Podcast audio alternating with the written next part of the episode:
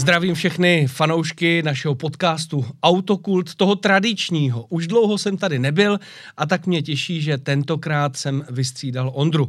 A mám tady sebou hosta, kterého než představím, tak ho musím e, něčím charakterizovat. A je to člověk, který na cokoliv sáhne, promění ve zlato. A je jedno, jestli je to e, práce, zábava nebo sport. Je to Honza Skála. Ahoj Honzo. Eh, ahoj Kubo a zdravím všechny diváky Autokultu a děkuji za krásný úvod, řekl bych možná až trošku přeceněný, ale díky. No já jsem si jenom přečet eh, nějaký tvoje bio a když jsem to tam viděl a vím, co je ještě zatím, eh, ať už v tom sportovním nebo pracovním životě, tak to nešlo okomentovat jinak, ale my se k tomu postupně dostaneme a fanoušci si budou moci sami hodnotit, jestli je to tak, jak jsem to řekl. Eh, ono stačí jenom o těch neúspěších moc nemluvit. A tak. taky jsem jich měl v životě dost. Ale Honzo, eh, já tě znám nějakou dobu, nejenom ne osobně, ale sleduju samozřejmě tvoje výsledky eh, ve sportu a přijde mi, že tvůj život je celý vlastně protkaný jenom motorsportem. Od malička. No, tak řekněme od nějakých 12-13 let, jo. Předtím to byl hokej pár let a protože jsme jako rodina vlastně, je trošku u nás nestandardní situace v tom, že u nás nikdo vazbu na motorsport neměl, tak jak většinou k tomu děti přijdou skrz rodiče, tak u nás vlastně já jsem první v rodině. Takže ta cesta byla trošku delší, ale samozřejmě uh, s nějakou podporou pak rodičů od těch 12-13 už jsem se tam tom začal motat. Tak, já jsem rád, že jsi na to uh, narazil. Kdy tam teda přišlo to, nebo kdo tě ovlivnil uh, okolo těch 12 let, že si z hokeje přeskočil uh, na motorsport, nebo kde se vzala ta, to tvoje směřování uh, směrem k motorsportu a k, k autům jako obecně?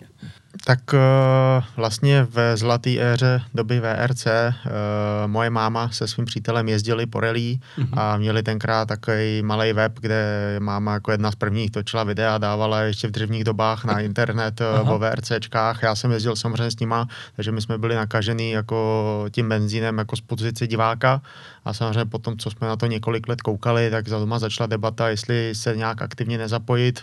Do toho já jsem dorůstal, do toho teda přišel nápad, tak klukovi tady za 10 tisíc koupíme 205 na pole a aspoň ho donutíme se latinu ve škole, takže byl systém, když byly dobrý známky, jelo se na závody, když byly blbý, tak se nejelo. Takže od prvního závodu už se na všechny závody jelo a známky byly dobrý. to vidíte, možná uh, dobrý recept na to, jak zlepšit uh, známky uh, vašich dětí. Takhle, uh, vzhledem k tomu, co následovalo ty další roky, tak, se, tak jsme si párkrát říkali, že existovaly i levnější způsoby. Jo, dobře. Hele, eh, já to ještě doplním, ještě trošku udělám takovou odbočku. Eh, jak ty to máš eh, s autama? Chápu, že asi jako dobře, ale už od malička tě auta brali jako normální, ne motorsportový, ale klasický auta, jestli jsi sledoval. Ale od malička, tak jako každý kluk na nějaký úrovni jsem je sledoval, ale opravdu jako by ten opravdový zápal přišel až tím, když jsem si do nich mohl sednout a začít závodit a i dneska na rovinu to mám trošku rozdělený, furt jako pro mě civilní auto je fajn, ale je to pro mě dopravní prostředek. Mm-hmm. Pro mě jako ten cíl je motorsport, do toho jde i většina jako finančních prostředků a já ještě ještě tři roky zpátky jsem jezdil s Rezlou 307 za tisíc euro z Německa a bylo mi to jedno. Takže nejsiš ten blázen jako já, že tady mi stojí GR86 a nejradši bych jezdil každodenně 911 GT3 RS. Takhle to nemáš? Uh, nemám, nemám. Já potřebuji mít dobrý nářadí na závodech a to, co je mezi tím, je mi upřímně úplně jedno. Super, eh, já už přejdu k tomu motorsportu, možná ještě, než se eh, dostaneme k tomu rallycrossu. Když se zpětně dneska podíváš, že jsi začal v těch 12. Eh, přijde ti to, že to bylo velmi pozdě a že to ovlivnilo ty tvoje schopnosti, nebo to tak být nemusí? Já bych to uvedl na pravou míru. Ve 12 jsem ještě začal jako jezdit jenom s, s máminým autem, jsem tam někde po letišti v Bělý pod Bezdězem nebo tak. A vlastně první závod jsem měl ve 14. A je, nemyslím si, že by mě to významně jako ovlivnilo, já jsem to asi dokázal jako nějakým způsobem prackama potom dohnat, ale uh, to, co, to, co jakoby dneska si myslím trošku chybí uh, v tom motorsportu, v tom, že řekněme růstu pro ty jezdce, je to, že vlastně v, v motokárách tam je to daný, jakým způsobem se postupuje nahoru až teoreticky po Formuli 1. V autokrosu vlastně je nějaká dětská racer bugina, pak jsou juniorky, ale když se člověk z racer bugin přejít do rallycrossu, tak tam je v okno asi třech let, kdy neexistuje kategorie, kdyby prostě 12-13 letý kluk mohl za nějakých omezených hmm. možností sednout v rallycrossu do auta a začít jezdit. Dneska vlastně může v rallycrossu reálně začít kluk ve 14, myslím, a to už většinou třeba ten junior mezi tím uteče někam jinam, takže konkrétně pro ten rallycross je to v tomhle směru trošku škoda. Já jsem se ptal na to, že uh, jsem viděl ty výsledky a to pozor nejenom v, těch, uh, v tom rallycrossu, ale potom i v té formuli, ke které se nakonec dostaneme v tom, že vidím samozřejmě takový ty mladí, kteří jdou třeba z těch motokár od pěti let, od šesti mm-hmm. let a postupují, postupují, ale ty si set opravdu do toho e, závodního auta a téměř od začátku si sbíral e, jako skvělý výsledky. Jakože to v tom, proto se na to ptám, že asi to musí mít člověk v sobě, jakmile to začne rozvíjet, tak to funguje. Tak uh a je to tak, jsme jako lidi, každý jsme jiný, někomu jde něco víc, někomu jde něco míň. Já jsem prostě asi nějakou porci talentu dostal bohužel zrovna na takhle drahý sport, jako, jako jsou závody s autama, takže mě to jako, ne, že by mi to šlo od jak živa, je zatím jako spousta práce a sledování. Já o sobě s oblibou říkám, že jsem takový YouTubeový závodník, protože my, když jsme začali závodit, tak jsme bydleli vlastně v šestém patře na sídlišti a já jsem neměl šanci jako setnout to auta o víkendu někde na vesnici a jezdit, takže já jsem reálně v autech seděl jenom při závodech. Mm-hmm. A i jsem si někde vedl uh, kdysi svoji statistiku a zjistil jsem, že v 18 letech, když už jsem měl několik titulů v rallycrossu, tak od svého úplně prvního rozjetí v autě jsem ujel v autě asi 500 kilometrů. No tak to musí jako jednoznačný talent, že jo, na to, to, to asi, máš z hůry dáno. Takzvaně. Asi, je, asi je to tak daný, jako já nerad sám sebe hodnotím, eh, to nechávám vždycky na ostatních a na výsledcích, ale uh, asi to tak je, no. Uh, já jsem, já jsem, já jsem zkrátka, mě nejvíc pomáhalo posouvat se v tom, že já jsem koukal prostě na svoje záběry z auta, tím, že jsem seděl na sídlišti venku na hřišti, mě to nebavilo, tak jsem koukal na videa furt dokola, mezi, i když mi bylo 15-16, tak jsem si mezi závodama připravoval plán, co na příštím závodě závodě zkusím jinak, na co se zaměřím a takhle jsem se jako snažil zlepšovat s co nejméně ujetejma kilometrama. Doufám, že mi aspoň odpoví, že ten hokej ti nešel. No, nevím, hrál jsem tady za pražský kluby a jako rozhodně jsem to do NHL nedotáhl, takže jako bylo tam jako spousta talentovanějších kluků. Teď mi asi potvrdíš, že cesta rally crossu byla eh, jasná především kvůli financím, eh, nebo tam je bylo ještě něco, proč jste si právě eh, tenhle motorsport, tuhle disciplínu vybrali? Mm, tak my jsme tam vlastně do rallycrossu skočili přes hobbycross, který začínal úplně opravdu na poli, prostě takový ty auta s rozbitýma oknama, který mají místo nich sítě, mm-hmm. na, mhm. střeše, na střeše jsem měl kapličku se startovním číslem a tam jsme vlastně jako začali. A potom, co jsem tam odjel asi jeden, jeden a půl sezóny, tak jsme tenkrát od Honzy Černýho koupili jeho 205 rallycrossovou. To je tahle ta? Uh, tu Honzovu, Honzovu 205 já jsem na druhém závodě rozbil. Jo. A taky, aby si viděl, že ne všechno se mi jo, dařilo. Jo. Takže to jsme tenkrát s velkou pompou koupili za, za rodinný peníze a já to na druhém na druhým závodě v Sedlčanech roznejtoval za, ze známý zatáčce ústřelnice a tenkrát i mě naši jako drželi měsíc v tom, že teda končíme, že, hmm. že, že, že, takhle ne. A po měsíci se přišlo s tím, že to auto postavíme znova a z toho postupně jako vzniklo, vzniklo po několika evolucích tohle auto. Takže Rallycross za mě já ho považuji jako za výbornou vstupenku do obecně závodu, protože třeba Vášek Pech začínal v rallycrossu mm-hmm. a je to poměrně bezpečná disciplína, kdy se jezdí dokola, ale zároveň to je tak nepředvídatelný díky tomu, že je část asfaltová, část šotrolinová, ten okruh se pořád mění, do toho jsou tam soupeři, na který musí člověk reagovat, takže za mě jako to beru výbornou průpravu prakticky na jakýkoliv sport. Mm. To je pravda, že eh, ten povrch člověka připraví i na ten, eh, na ten sklus, jak já říkám, že to není jenom to okruhový čistý, ale že opravdu s tím autem pracuješ a, a je tam i ten souboj, takže i ten člověk, ať už jde do rally nebo do těch okruhů, tak vlastně z toho získá. A ono to pak bylo vidět, když se dostaneme k těm formulím, když zapršelo, no. že ten rally byl dobrý. tomu se dostaneme.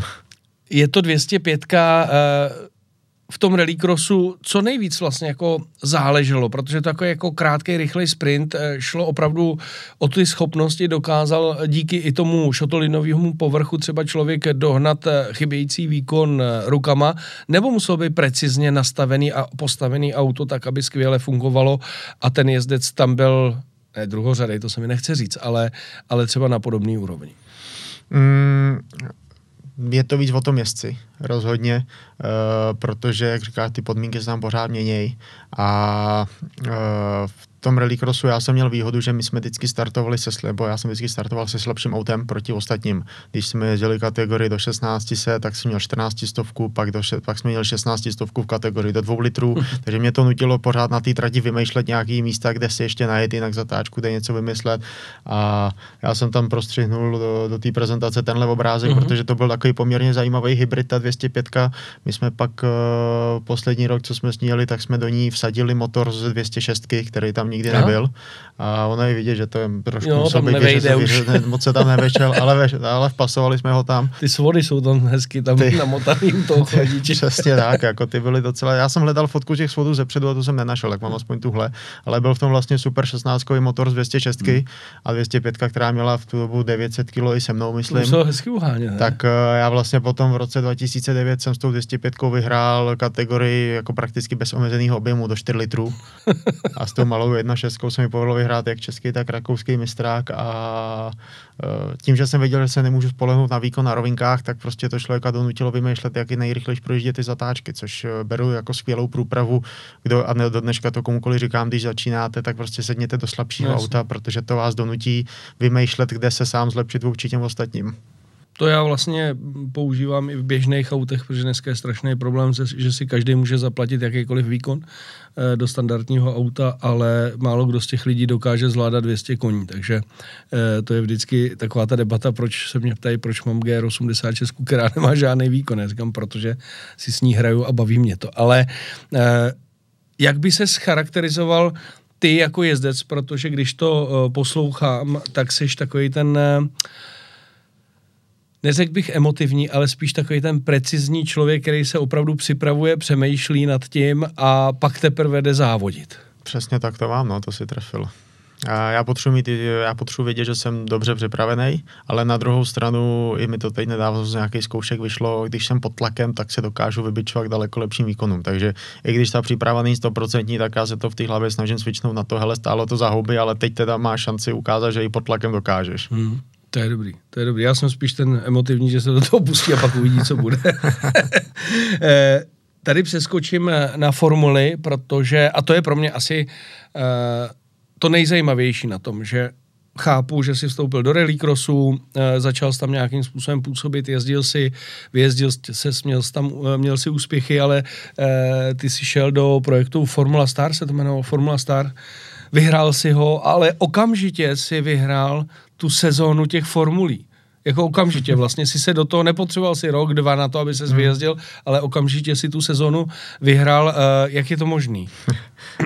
Ona ta adaptace byla ještě daleko rychlejší, to ti pak řeknu, ale uh, já jsem se vlastně do Formula Star ani tak nepřihlásil s cílem tu soutěž vyhrát, mm-hmm. ale mě tenkrát vadilo, že když jsem porážel prostě dospělí lidi v rallycrossu, tak mi říkali, že to je proto, že mám lehký auto, velký motor silný a tak, a vlastně nikdy to jako nikde nepřišel a neřekl, ten kluk řídí dobře. Jo. A to mě trošku editovalo, takže jsem se přihlásil do té soutěže, kde jsem viděl, že bude spousta juniorů, stejně mladých kluků, budeme mít stejné podmínky a já se konečně budu moct s někým porovnat a zjistit teda, jestli jsem rychlej nebo jestli je to tím autem, jak všichni mm-hmm. říkají. A prošel jsem tenkrát až do finálového kole, kola tam mám docela jako dobrou historku. E, to kolo se skládalo z toho, že jsme poprvé byli posazení do formule, e, tenkrát to byly nějaký školní formule. Do té doby si neřídil formule? Ne, ne, ne, ne, ne. A pravidlo bylo, že jsi měl dopoledne 8 kol v mostě, který si mohl natrénovat a odpoledne bylo jedno měřený kolo, který rozhodovalo z těch deseti. Já jsem si do toho ráno sednul, přičemž pravidlo bylo, že kdo vypadnul z trati během tréninku, už nesměl v tom tréninku pokračovat. Mm-hmm. Já jsem do toho sednul, vyjedu z boxovky a já mám 45, 46 nohů, tak přejdu do první zatáčky mostě a říkám, přešla, přešlápnu si ze spojky na brzdu, abych zabrzdil do té první zatáčky už levačkou a mě ta velká noha se zasekla vo volantovku. Takže já jsem tu první zatáčku, takže, si takže já jsem nezabrzdil a proletěl jsem do kačírku. Ujel jsem v té formule asi 100 metrů tak mě vytáhli, že jsem blbej a zakázali mi dál pokračovat v tom tréninku. Takže jsi bez tréninku takže já, jsem, takže já jsem nevodil, já jsem nevodil prakticky kromě rovinky vůbec nic v tom tréninku. Já jsem už chtěl jít domů a oni pak říkali, hele, tak my tě necháme svést odpoledne. Uh, uvidíme, co. Ať má, ne, uvidíme, co. Oni řekli, se svést, ať, ať, ať se aspoň v té formuli svazeš, než pojedeš domů. A já jsem teda do toho skočil odpoledne, vyjedu, vyjedu ven a zjistil jsem po, za první šikanu, kdy už jsem si dal pozor na brzdy, že jsem si nezavázal helmu a že vlastně v té formule, jak proudí vzduch, jak leze No nahoru. zvedá, no. Takže já jsem to měřený kolo řídil jednou rukou, druhou jsem si držel helmu. Na přeřazování jsem si takhle naklonil dolů, chytil jsem si ji bradou, přeřadil jsem a odjel jsem to kolo takhle. Pak jsem říkal, já jedu pryč a oni, ne, musíš ještě na vyhlášení, to je povinnost. A na vyhlášení řekli, že jsem měl nejrychlejší čas a že jsem tu soutěž vyhrál. A předpokládám, že to byla ta národní čtrnáctka bez křídel, téměř taková ta bez eh, aerodynamiky, No. víceméně furt mechanický grip gum. Jo, jo, jo, jo. Měl, měl, byla, to, byla, to, byla to nějaká formule Renault Campus, nějaký Jo, jednoduchý, jasně. jednoduchý křídlo měla, ale to bylo všechno. Takže vlastně tím jsem si vyhrál tu soutěž. eh, A pak opravdu cena byla sezóna. Sezóna, sezóna, za to jako do dneška patří velký respekt a za mě poděkování panu Křenkovi, protože to byla jeho vlastně soukromá iniciativa, nebyla ani nějak podporovaná autoklubem. A moc se to A- nestává, že, že bys vyhrál za jednu soutěž jakoby Tak. celou sezónu. A že opravdu to bylo jako all inclusive, včetně gum, vybavení, prostě já jsem přišel v trenýrkách, když to řeknu blbě.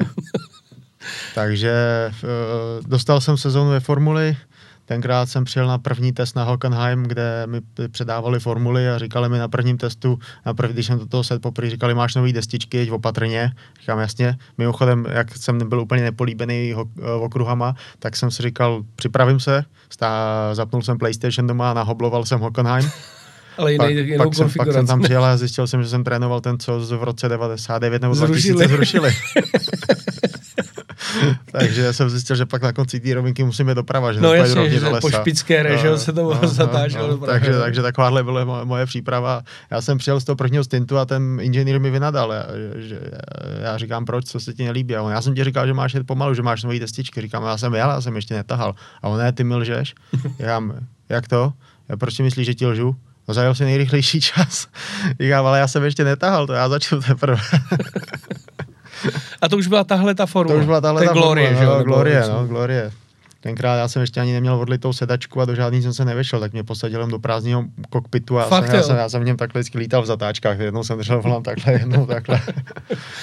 Takže to byly jako začátky, no pak vlastně jsme teda od, odstartovali sezónu a mně se povedlo první, první čtyři, čtyři závody sezóny vyhrát.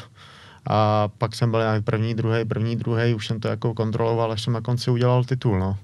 Eh, Kdo, tam jsi to měl včetně přípravy auta teda, že eh, kří, eh, tým pana Křenka ti to auto i připravoval Tak. a ty jsi řešil jenom nastavení. Přesně tak. Uh, upřímně ani nastavení jsem neřešil, já jsem spíš takový pařez, že jako sednu a jedu a moc jako... A to mě zajímalo právě, jak to bylo třeba i v tom rallycrossu, jestli si jako zabřet do nějakého toho nastavení, nebo opravdu si byl schopný se adaptovat na cokoliv a z toho cokoliv dostat vlastně maximum. Ale my jsme uh, minulý měsíc jsem poprvé v životě absolvoval test, kde jsme měnili nastavení.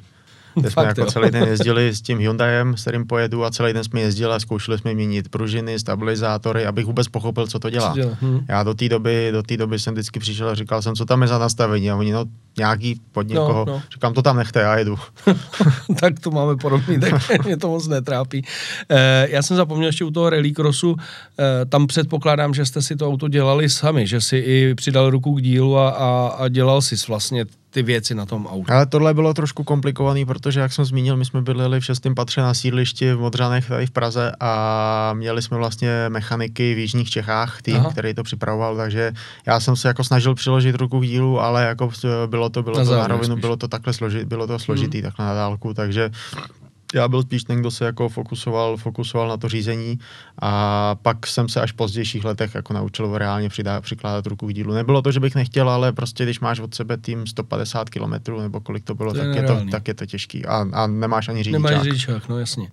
Eh, jedna věc, která mě vlastně do dneška, eh, nebo jedna otázka, kterou, která mi furt vyvstává, to si za tu dobu, eh, co si jezdil ten rallycross a dostal se sem do té glorie a vyhrál si tu sezónu, okamžitě první, se nenašel někdo, jak to bejvá v zahraničí, že by řekl, ty vole, ten kluk je fakt dobrý. Přišel prostě z nějakého rallycrossu, že jo? Protože tam musel být trošku pro ty ostatní, kteří jeli ty motokáry a přestoupili do toho, tak tam musel být jako pařez takový, hele, z rallycrossu, toho tady už se řežem.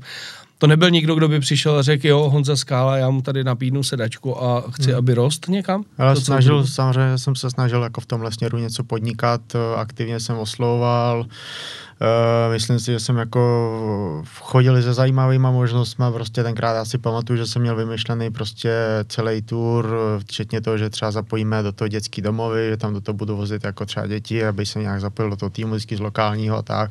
A jako včetně eventu a podobných věcí. Jako myslím si, že jsme jako na tom makali poměrně komplexně, ale tak, jak mi jde podnikání, tak asi mi vůbec nejde jako schánění peněz na závody. Já jsem prostě reálně jsem jako nedokázal nikdy nic sehnat. Tomu rozumím, ale fakt nebyl někdo, kdo by třeba v průběhu té sezóny přišel jako z jiných týmů, třeba hmm. někdo z takových těch, nechci tady jmenovat to jméno z těch okruhů, jako ne úplně vždycky to bylo jako pozitivní, ale že by někdo přišel a řekl, hele Honzo, ty, ty se mi líbíš, pojedeš příští rok v mém týmu, bez, nemusíš nic platit, dám ti to, chci, abys vyjel tady výsledek. Nikdo takový se neobjevil. Ale uh, abych byl jako úplně upřímný, jedna jediná nabídka přišla na konci roku jako z, z malého týmu v rámci tady té kategorie, mm-hmm. ale na rovinu byla to formule, kterou já jsem zpravidla jako v půlce závodu předjížděl okolo. okolo. Mm. Takže to Věděl jsem jako, si, že to nebude... To jsem díky, to jsem z díky odmítnul, protože potom, co jsem jako jednu sezónu zazářil, tak pak jako druhou sezónu jezdit na chvostu, to by bylo kontraproduktivní. Mm.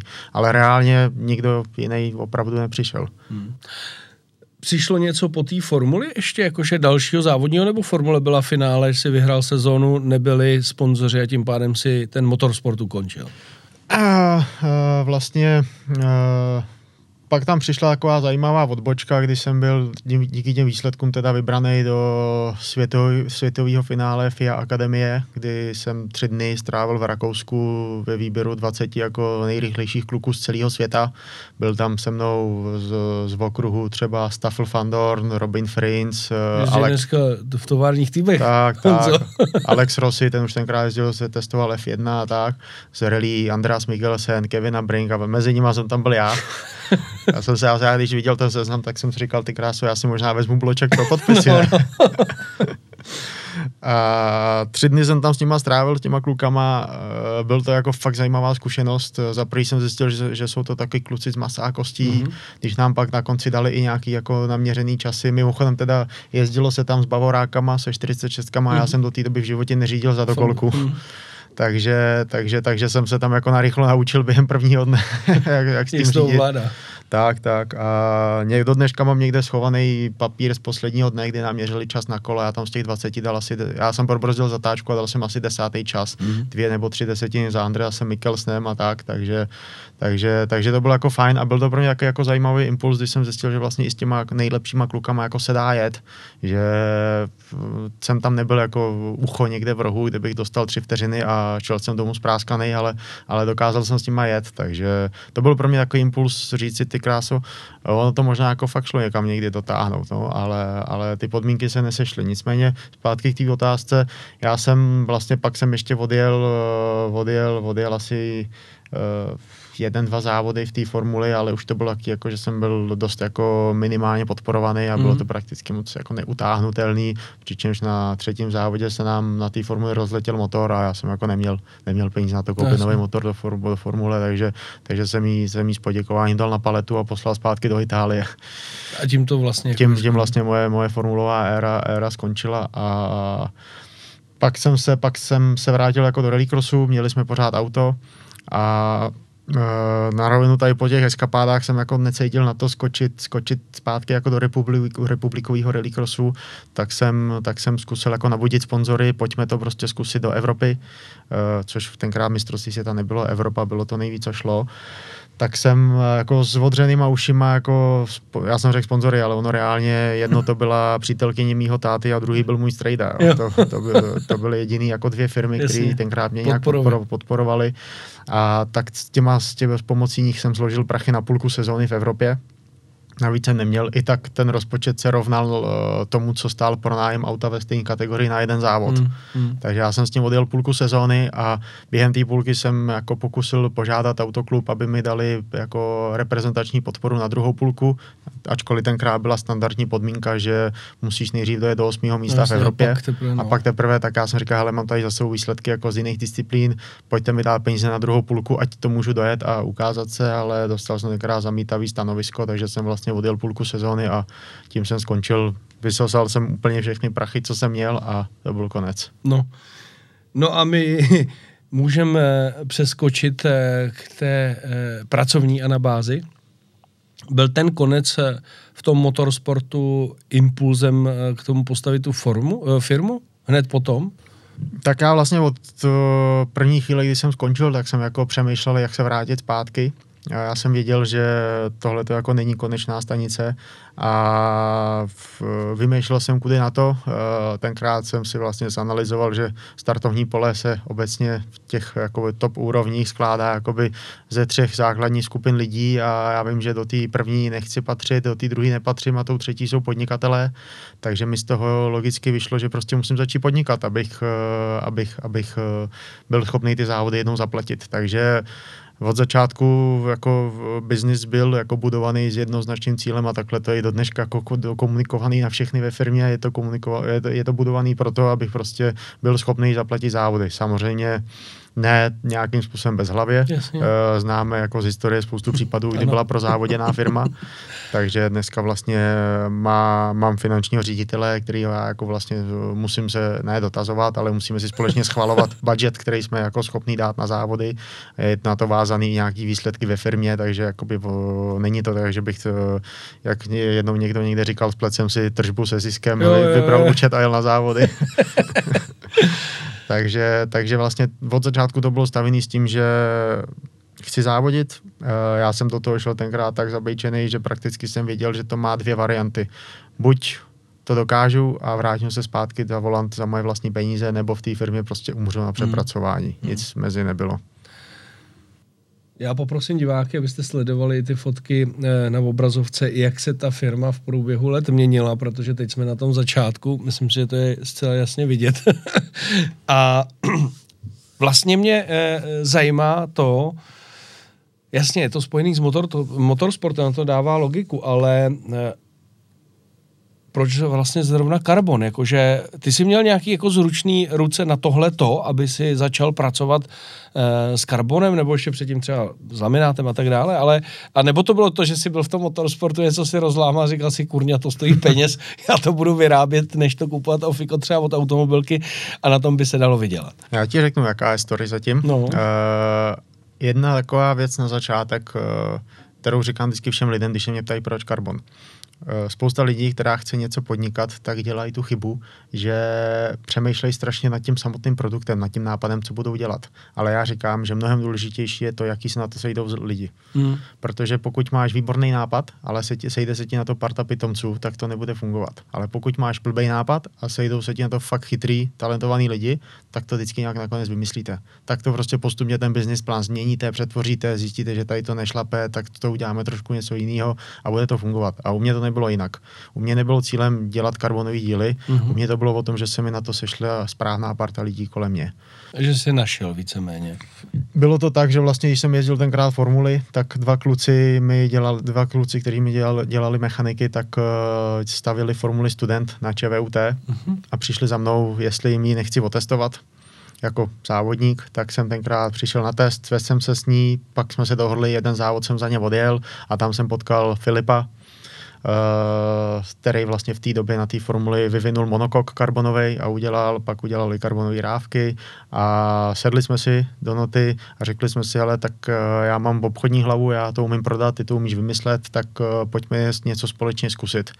Takže vlastně úplně nějaký první věci, první věci jsme zkoušeli tenkrát na čvutu, na dílnách student, studentů Formule Student.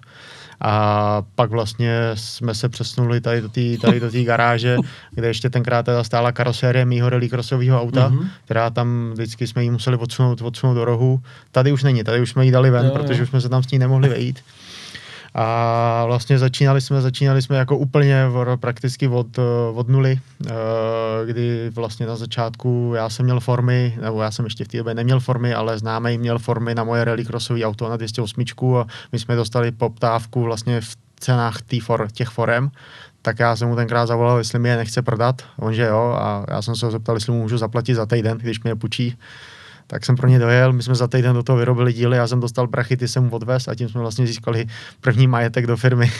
No a toho klienta si sehnal kde?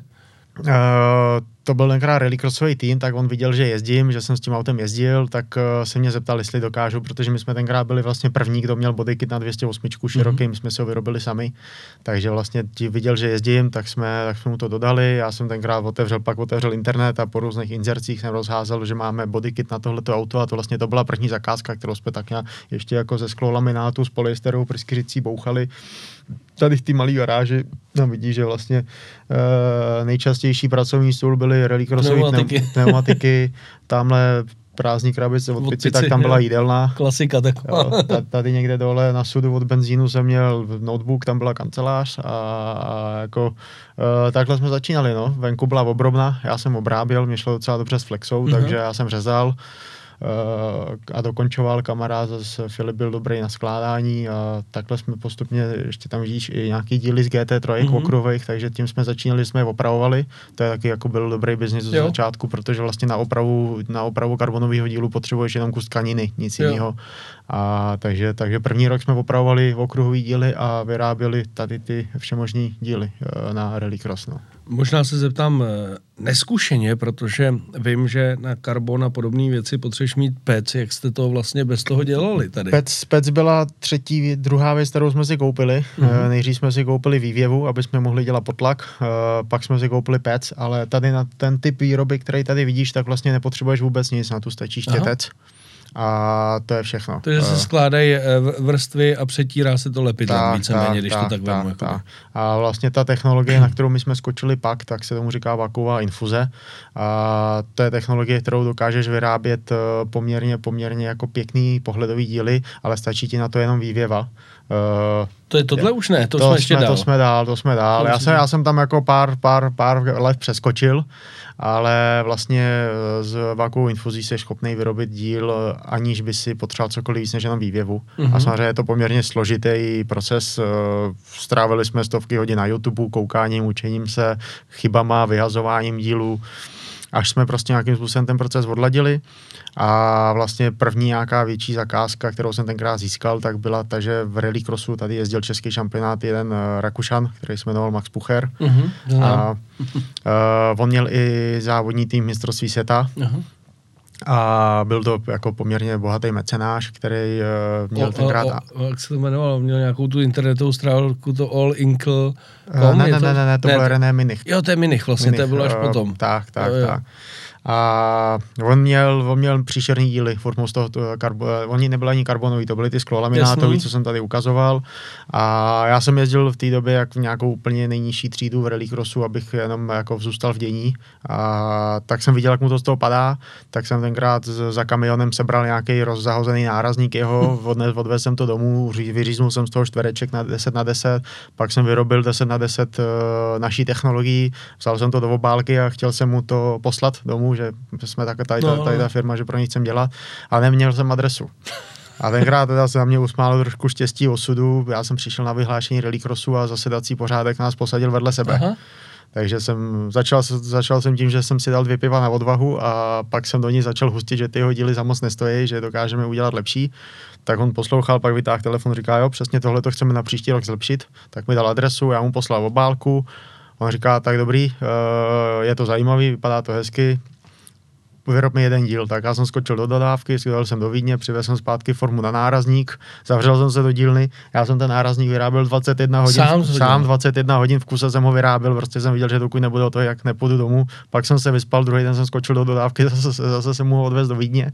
A on říkal, že se mu líbí, že je dobrý a ať si přijdem vyzvednout všechny formy tak jsme vyzvedli všechny formy, to už nás bylo ve firmě asi pět, myslím, mm-hmm. nebo šest, a vlastně začali jsme dělat pro první rallycrossový tým mistrovství světa. Mm. To znamená ale, že ty se vlastně z toho obchodního člověka naučil uh, celý ten proces taky. No samozřejmě, tak když jsme byli ve firmě dva s Filipem, tak uh, jsme prostě od rána do večera byli v montérkách a pak jsme si večer slíkli montérky a začali jsme dělat třeba nabídky a tak. Jo. A já jsem vlastně řeknu třeba pět let, jsem jako pět, šest let jsem normálně běhal ještě ve firmě v montérkách, až jako poslední dva, tři roky jsem z toho začal vypadávat a řekněme poslední rok, možná teď bude poprvé jako 12 měsíců, kdy jsem je na sobě neměl. No. Mm. Je to jako zajímavý příběh. Řekni mi, kdy přišel takový ten největší skok, protože my už teď můžeme vidět eh, prostory, předpokládám, tý, eh, toho, eh, toho nového sídla, no. kde máš už opravdu jako profi vybavení mm-hmm. a už samozřejmě máš, máš víc zaměstnanců a hlavně i ty zakázky, ale ještě než se k ním dostaneme, k těm top zakázkám, který dneska děláš a myslím, že každý by měl, byl hrdý na to, kdyby měl takovéhle klienty, ale kdy přišel ten zásadní zlom, že se to z toho, eh, řeknu, z té hmm. obyčejné dílny zlomilo v tu profesionální firmu, která dělá uh, karbonové díly. Tak uh, v profesionální firmu si troufám říct, že se to zlomilo až tak rok, dva zpátky. Aha. Ale ten opravdový zlom přišel v roce 2017 a bylo to vlastně po tom, co jsme začali dělat pro ten rakouský tým mistrovství mm-hmm. světa v rallycrossu, tak já jsem tenkrát se jel na jeden rallycross podívat do Německa, do Buxtehude a viděl jsem tam, že úplně stejně ty díly uh, lítají z uh, týmu Keneta Hansena, který Aha. tenkrát provozoval tým Peugeotu, ale ještě jako soukromník. Uh-huh. A jel u něj tenkrát vlastně Timmy Hansen a Sebastian Leb, uh-huh. ještě jako soukromníci.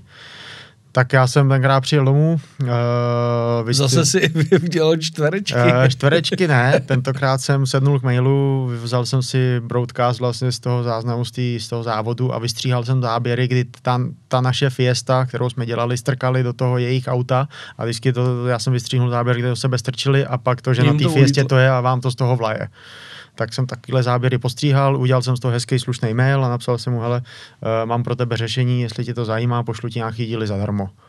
On mi odpověděl, počas se říká, jo, tak něco pošli. Tak já jsem mu poslal kryty světel a on mi odpověděl asi za týden, uh, že to vzal do Peugeot Sportu v Paříži a že mi přijdou nějaký poptávky. Fakt, jo. A já to koukám, říkám, počkat, teď je, teď je to soukromý švédský tým, proč, proč to bral do Peugeot Sportu? A jako v tu chvíli jsem byl ve správnou chvíli na správném místě, protože tu zimu se pře, vlastně přerodil jeho švédský tým na oficiální tovární tým, který stavil auta ve Francii. Uh-huh. A on tam tenkrát přijel, přijel s mýma krytama světel a říkal, tohle je dobrá firma, zkuste jim dát práci. A nám tenkrát vlastně začaly chodit pomalu poptávky na ten jejich rallycrossový projekt. Já jsem se teda zaregistroval do té automobilky, prošel mm. jsem tím kolečkem. A oni tenkrát asi trošku ten nákupčí pohnojil to, že se nikdy nezeptal, jak jsme velká firma a furt posílal poptávky a vlastně oni to auto rozdávali odzadu a když už byli u předních blatníků a celý jsme to dělali my, tak vlastně začali mít, podle mě měli nějakou poradu Stra- a strach a oni se zeptali, jako komu to dal celý a on řekl, že to dal nějaký firmě z Čečenska, kterou nikdo nikdy neviděl.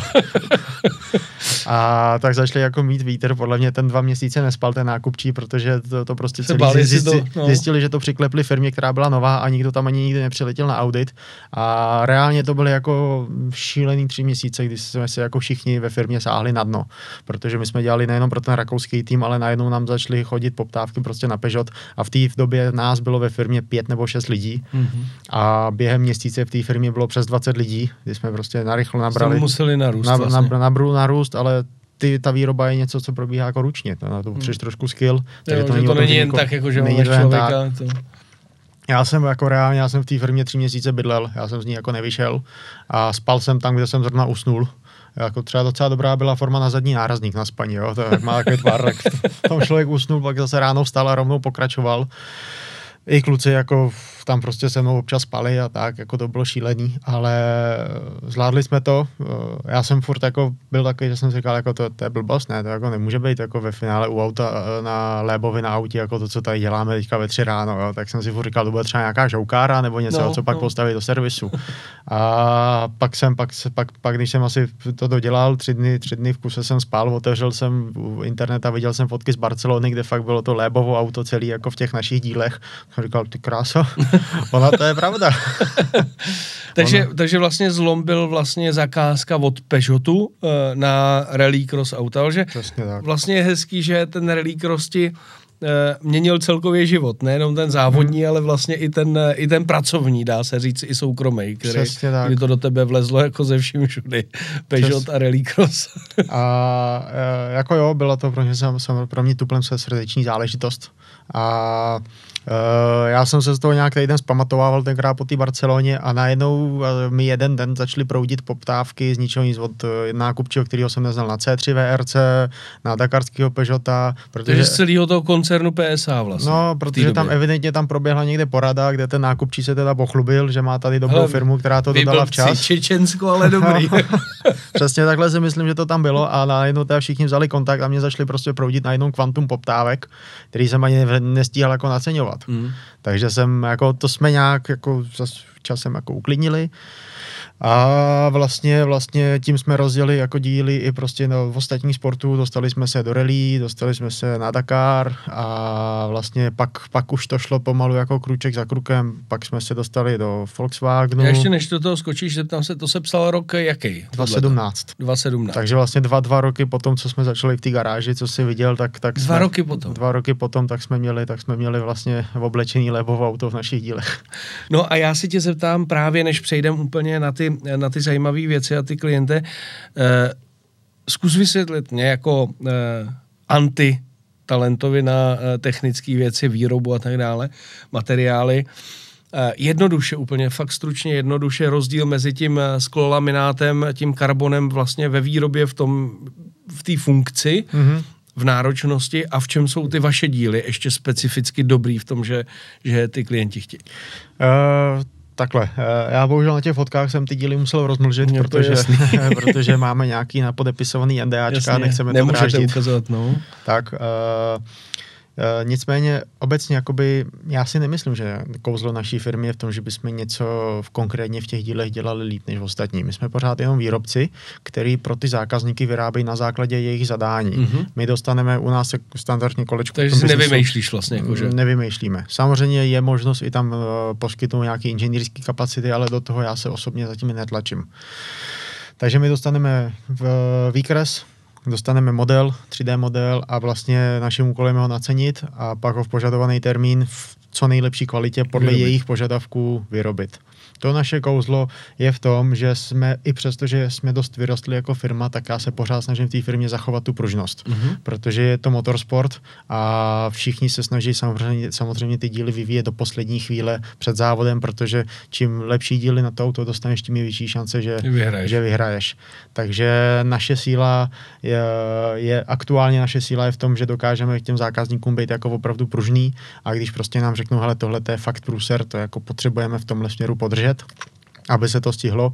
Tak, tak jdete uh, do práce a pracujete. Tak jdeme do práce a pracujeme. A ve finále, když je pak nutný, tak prostě druhý den ráno koupím někomu letenku, ten dostane krabici s dílama a letí prostě přímo k tomu zákazníkovi, hmm. aby to tam bylo. Hmm takhle jsem, takhle jsem si, takhle jsem si pak jednou naklonil M-Sport, když uh, potřebovali homologovat nějaký díl a my jsme ještě, jak jsme byli malá firma, tak nikdo nemohl, tak jsem vzal letenku já, letěl jsem já do M-Sportu a tak jsem ráno akorát seděl v, na lavičce v Kokrmáv a napsal jsem jim, hele, kdybyste mě chtěli vidět, tak za 15 minut budu na příjmu zboží a, a tím, tím, tím vlastně třeba jsem tam získal sympatie, no. takže to je, to je jako asi naše síla. Fakt, a fakt v současné době takhle. Rádi bychom se, rádi bychom se od toho trošku odklonili, jasně. protože nejde žít jenom z toho, že jsme blázni, co všechno no, udělají no, rychle, ale teď se jako v současné chvíli zaměřím na to, to trošku přetransformovat i jiným směrem. Takže furt se snažíš to více a víc profesionalizovat, dá se říct, eh, tu firmu.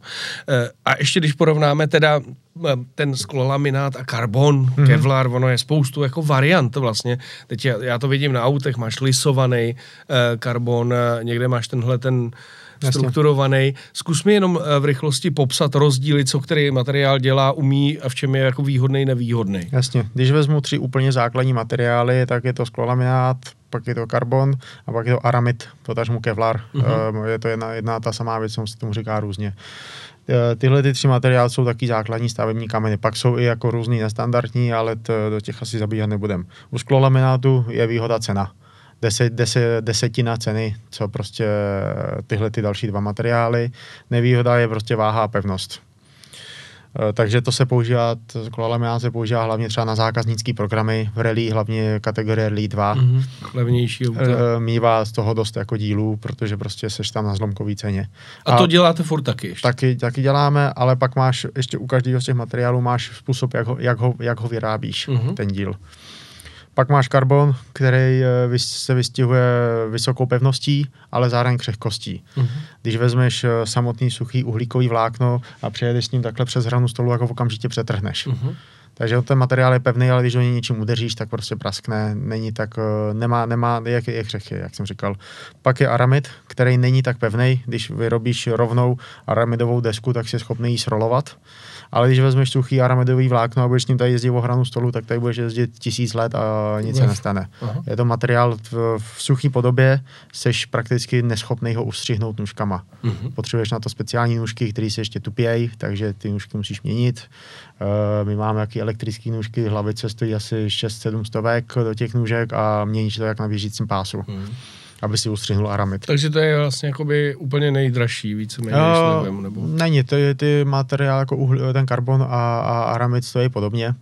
A hmotnostně jsou na tom taky podobně. Hmotnostně jsou na tom taky podobně, zase je to o tom, tam můžeš používat různý gramáže těch tkanin. Mm. Máš prostě ultratenký tkaniny až po hodně silné tkaniny a zase je to na specifikaci toho zákazníka, co chce použít. A všechno je to tkanina? Všechno je to tkanina. A pak samotná tkanina suchá je prostě jako tady tričko, Jasně. ale musíš to ještě něčím prosytit, což od toho tam potom slouží ta pryskyřice mm-hmm. a ta pryskyřice tomu určuje vlastně potom ty vlastnosti, eh, co se týče třeba teplotní stálosti, protože jsou díly, které mají standardní teplotní stálost, ale pak se tady třeba dělat kryty kolem vejfuku, brzdičů hlavně, hodně, hodně děláme teďka třeba pro, pro vytrvalostní auta na okruzích kolem brzd které musí, musí vydržet stovky stupňů a to určitě ta pryskyřice, která Aha. v tom je. Nebo ty díly můžou být nehořlavý, potažmo samozhášivý a je tam ještě dalších jako několik specifických typů. A pak je ten způsob výroby. Buď vezmeš suchou tkaninu, rozmícháš pryskyřici a prosycuješ to štětkou, nebo tou vakovou infuzí, kdy to zabalíš do pytle a pak do toho tu pryskyřici dotatečně pustíš a ona se vlastně tím protáhne. Je to taky jako poměrně hezký, efektní proces, který se vždycky lidem líbí. A nebo máš eh, to, co děláme teď aktuálně nejvíc, tak máš eh, prepregy, to znamená, že ta pryskyřice je v tom už preimpregnovaná od výrobce mm-hmm. a ty vlastně už to koupíš prosycený tou pryskyřicí, která je v tom ve formě gelu. Mm-hmm. A výhoda toho je, že se to dá dobře řezat na stroji, takže na plotru jsi schopný nařezat dopředu konkrétní tvary na ty díly, takže vlastně už dneska běží výroba, takže lidi dostávají sáčky, ve kterých mají připravené tvary všech uh, tkanin, které mm-hmm. do toho dílu přijdou. A ne, neobsahuje to v tu chvíli žádnou chemii, která by se z toho odpařovala, takže je to poměrně čistá výroba. E, nejsou tam žádné jako požadavky z pohledu BOZP Jasně. na to jako navíc, co se týče takže jako pro chemie, lidi vlastně takže pro lidi je to v pohodě v tomhle směru. Ale hlavní výhoda toho je, že máš tu pryskyřici v tom roznesenou rovnoměrně. Je jí všude stejně. Když ji budeš roznášet štětkou, tak ti vždycky někde stačí. Takže minimum mít, mít, přesně tak, minimum watt, minimum váhy navíc. Mm-hmm. Ale ta, ten díl, aby vzniknul, tak se musí prohnat teplem. A od toho, když peci. možná skočíš o dva, o dva obrázky zpátky, tak od toho je to uh, autokláv. Uh, to je vylepšená pec, kde ten rozdíl je v tom, že ten celý, celý, ten, celý ten stroj nejenom, že se vyhřeje standardně na 130 stupňů, ale ještě se celý natlakuje. Mm-hmm. A ten důvod je ten, že ty díly, které tady vidíš vedle, no. že ty v, v těch pytlích, tak oni jsou odsátý ve váku a důvod je ten, aby ten pytel tlačil na ten díl a on vlastně vylez všude konstantně tlustý ve všech rozích, kde, kde je potřeba ale když uděláš absolutní vákum, tak vlastně tím, jak je to atmosférický tlak, tak nikdy neuděláš větší tlak než jeden bar. Mm-hmm. Proto vlastně celý ten pytel vezmeš, strčíš ho do toho autoklávu a ten se ještě standardně natlakuje na 6 barů a v tu chvíli vlastně na ten díl při tom pečení tlačí tlak 7 barů a on mm-hmm. ti vyleze hezky konstantně tlustý, uh, plný kvalitě, tak, jak by měl být. Je to, vlastně, je to vlastně do dneška nepřekonaná technologie, protože já vždycky všem říkám, když se mě ptají, jestli ta technologie má budoucnost, jestli nebudeme nahrazení, tak samozřejmě, že někdy jo, ale na druhou stranu uh, vždycky veškeré nové technologie přicházejí z kosmického průmyslu, kde se většinou vymyslejí a neřeší se, kolik to stojí. Uh-huh. Pak, když je to zlevní, tak to jde do leteckého průmyslu, už na tom letadle se trošku kouká na to, co to stojí, ale to letadlo lítá 30-40 let. Když se to zlevní leteckém průmyslu, jde to do automobilového, pak teprve to jde mezi ostatní. Mm. A tohleto kolečko většinou trvá třeba 20 let. No. A ty rakety se dneska dělají touhle technologií. Takže, Takže furt není v, dohlednu něco, co by to Nemyslím nahradilo. si, že by v dohlednu bylo něco, co by, co by to nahradilo. A produkci velikosti dílu určuje velikost eh, toho autoklávu, který máš přesně vlastně tak, přesně k dispozici. Tak, přesně tak, je to průměr toho autoklávu. My konkrétně máme 1,5 metru, protože když jsem ho objednával, když si to nás v té firmě bylo ještě 10. Tak si nevěděl, co všechno přijde, že? Tak jsem nevěděl, co přijde a jako tenkrát byl požadavek, aby se tam vešla kapota, mm-hmm. protože jsme počítali, že budeme třeba dělat nějaký jako pohledový díly na ty auta. Eh, teď budeme objednávat nový autokláv a tam už máme požadavek asi na 2,3, 2,4 metrů, protože chceme mít rezervu na to, když by se tam měl dělat monokok. Mm. Předpokládám, že to je jakoby dražší záležitost, eh, ten autoklav, že to je v řádech milionů třeba. Přesně tak. Přesně eh, tak. Super, teď už v tom mám trošičku aspoň jasno. A teď k tomu, jak, jak vlastně víme, ano, eh, teď to vlastně řekl, že se dostal do toho Peugeotu, pak přišly značky z koncernu PSA. No a Pale, ty už dneska máš vlastně Toyota, Ford, Hyundai. Eh, jak koukají na kluka z Čech, pořád ještě mladýho, který tam přijde, řekne, já pro vás budu dělat full karbonový auto a všechny díly na vaše auto. Předpokládám, že těch firm je víc na světě a nejenom Race X a Jan Skála je jediný, že jo? Tak takhle. Eh, v mém případě je důležitý se tam první chvíli neobjevit osobně, protože jsem mladý a nepůsiluji to důvěry hodně. Takže posíláš někoho jiného zase? Ne, já posílám mail. Jo, takhle. uh, my jsme prakticky do loňského podzimu jsme ani neměli webové stránky jako firma, my jsme byli úplně neviditelní. Uh-huh. Teď jsme teda webovky stvořili, které jsou zaměřené jenom na nábor lidí, ale není tam nic moc víc o nás. A vlastně celá moje taktika je jenom o tom, že prostě ve správnou chvíli na správné místo, na správného člověka pošlu hezký osobní mail, kde se představím, dám nějaký budget euro na vyzkoušení našich nějakých prvních dílů a v drtivé většině to funguje. Mm-hmm. V Hyundai šel e-mail kdysi na Andrea Adamu, v M-Sportu šel na Malcolma Wilsona a takovým, takovým způsobem já jsem se prostě do těch eh, firm ve finále dostal. A pak, když teda přijedu, tak většinou koukají. Jo, právě. Jako, řekl bych si, že když se tam pak objevíš, tak musí být asi překvapený. Je E, ně, někde v motorsportu něco, co ti ještě jako chybí? No vlastně, jo vím, já, já vím, jak jsem to chtěl říct. Máš VRC, e, máš spoustu týmů, pro který třeba děláte. Ještě jsem tam neslyšel takovou jednu disciplínu a jmenuje se F1, taky tam je dost karbonu.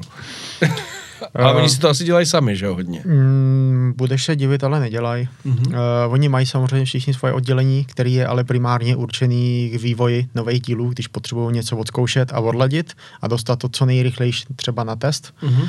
Ale v momentě, kdy to mají odladění, tak už se tím moc nechtějí zabývat. Takže výrobu jim vlastně reálnou výrobu, dělá někdo jiný. Výrobu jim dělá někdo jiný. Takže uh, myslím si, že je to otázka času, kdy budeme, kdy budeme v F1. Uh, prakticky, kdybych na to jako hodně tlačil, tak si myslím, že už tam jsme, ale zase musí na to člověk koukat reálně, eh, kde jsme kvalitativně, jestli na to jako opravdu jestli třeba... Jestli schopný zvládnout. Jestli vlastně, jsme to schopni zvládnout, aby jsme si neutrhli ostudu, ale myslím si, že dneska už se jakoby do té fáze dostáváme, aby jsme na nějakých jednoduchých dílech začali.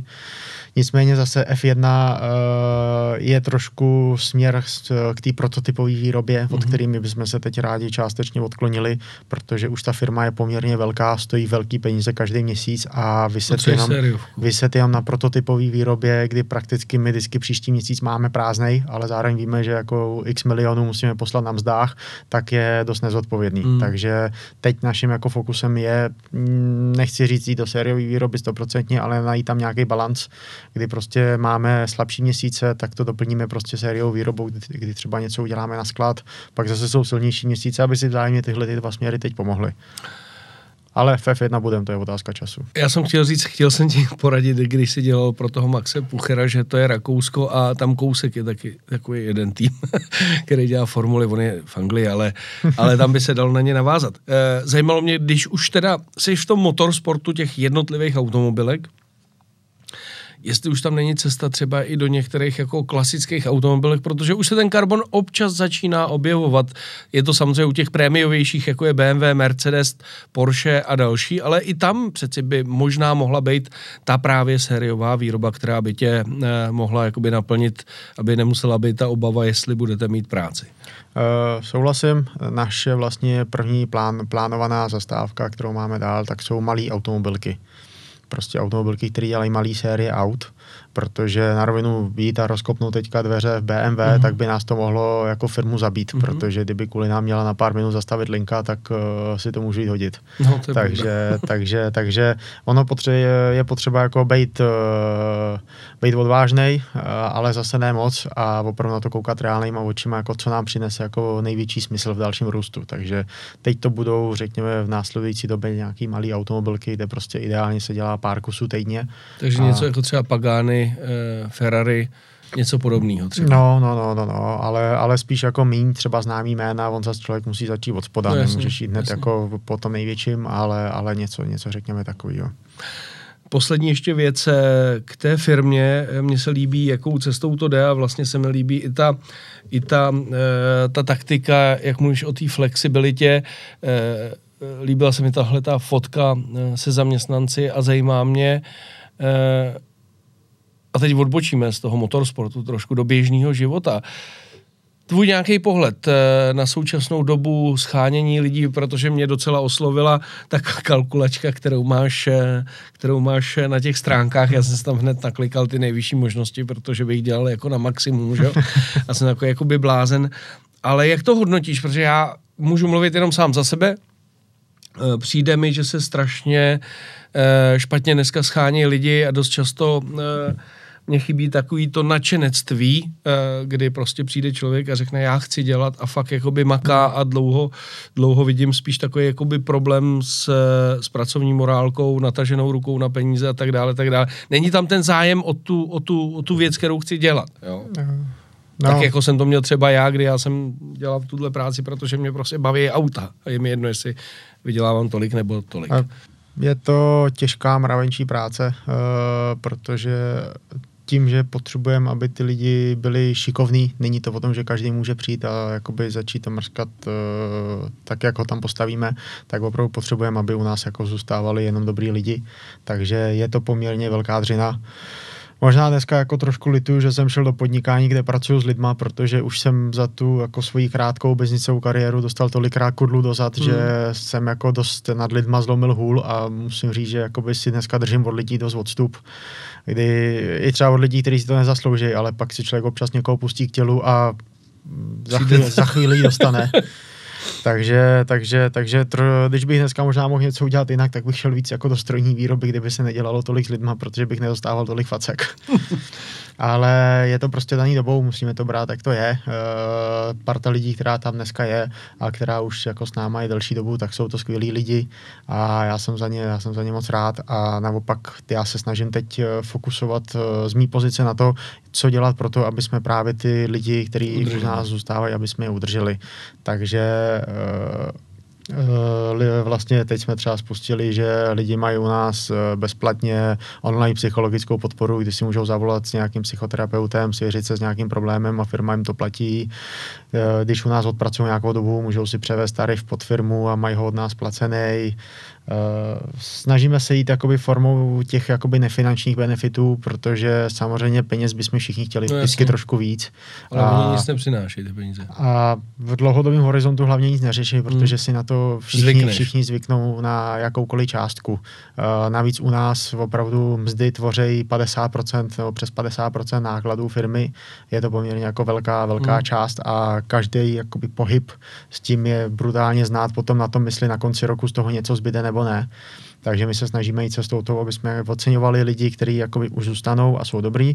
Proto třeba u nás nástup prostě nedáváme zářivej, protože pokud by u nás někdo nastoupil jenom čistě kvůli penězům, tak to pro nás není, není, není, ten člověk. Pokud ale je ochotný nastoupit, přečkat měsíc, dva v té firmě a prokázat nám, že je dobrý, tak my na to okamžitě reagujeme a ten člověk si jako je ve finále u nás schopný nějaký peníze vydělat.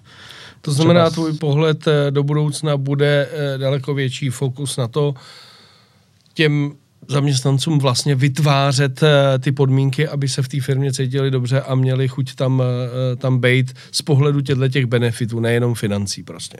Tak, tak, tak. Jako Já dneska ze své pozice, dneska už nás tam je skoro 60, tak já vlastně nemám šanci mluvit se všema lidma, ptát se každýho, jestli je v té firmě spokojený, ani bych to dělat neměl, to bych zasahoval do prvomocí no, lidí pode mnou. Já za sebe se snažím, vlastně z mé pozice, já se snažím dělat co nejspokojnější mý nejbližší spolupracovníky, chci, aby v té firmě byli spokojení a oni mají za úkol dělat zase šťastnýma ty lidi pod nima. Jasně. Samozřejmě uh, teď to zní jako krásná pohádka, jako není to tak vždycky. Jsou tam momenty, kdy si prostě lezeme na nervy, kdy to nešlape, kdy máme jako chyby a přešlapy, jsme všichni tam lidi, ale snažíme se, aspoň já se to snažím v té firmní kultuře tak budovat, aby jsme prostě o těch věcech, které se nám nelíbí, společně mluvili. A když ty lidi nemají strach o tom promluvit, tak pak teprve je možnost tím něco dělat. A vlastně od jak živa já jsem všem říkal, i když dneska jsem prostě majitel už nějaký, řeknu, středně velké firmy, tak po, nemám problém s tím, aby kdokoliv jako rozkopnul dveře a přišel mi říct, že jsem kreten, pokud si to dokáže obhájit. Jo, tohle se mi líbí, tenhle přístup, protože dokonalost neexistuje a, a nikdy nebude podle mě, takže vždycky je to jenom o lidských eh, vztazích a to, jak k ním přistupují. Eh, já jsem chtěl ještě eh, vlastně navázat na jednu věc a to, kdy přišel, jo, už vím, můžu prozradit ještě jednu věc, kterou děláte, nebo ne? ne nebo ne? Uh, máš na mysli druhou firmu?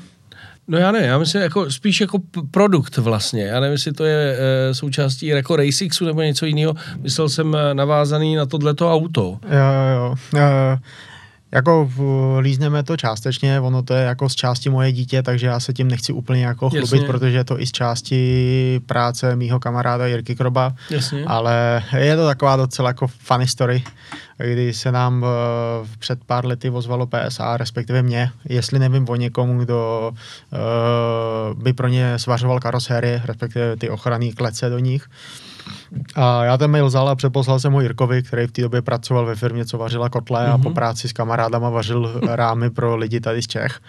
Tak mi, tak mi napsal zpátky, jestli jsem se nezbláznil a tak jsme si to nechali chvíli uležet a pak říkáme, hele, nemáme co ztratit.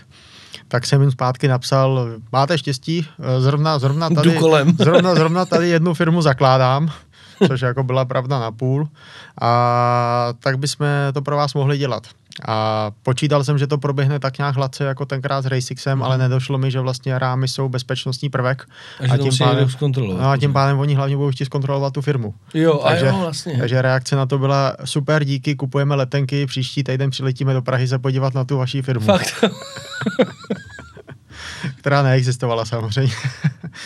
Uh, myslím si, že ještě jako moc krátká doba od toho, abych zabíhal do detailů, Jasný. jak to tenkrát pro, proběhlo. Uh, já bych to asi specifikoval dvěma slovama a to je Potěmkinova vesnice. Jasný. Ale dopadlo to. Uh, na první dobrou to nedopadlo. Oni, oni to prokoukli a řekli, že ne, že to je moc brzo a tak jako slušně nás odmítli. A tak bylo půl roku ticho, já si myslím, že objeli ostatní dodavatele a pak mi, pak mi napsali, pak zjistili, že jinde ta tráva zelenější asi není, nebo nevím, co tam proběhlo, ale napsali mi, jestli už tu firmu máme založenou. No. Samozřejmě, samozřejmě že jsme ji neměli, protože jsme proto nic nedělali mezi tím. Ale já jsem už jako znal jejich obavy, proč nám tu zakázku nechtěli dát, tak jsem jim tenkrát říkal, hele, já mám pro vás návrh, dejte nám karosérii, jednu, to bude vaše investice a já zainvestuju úplně všechny přípravky, všechno, co to bude stát pro to, aby ta karosérie vznikla. My vám ji dodáme a když u vás projde kontrolou kvality, tak vy mi to zaplatíte zpětně. A to pro ně bylo jako zajímavá fair nabídka, mm. protože oni nechtěli riskovat svoje prachy, když by to nefungovalo.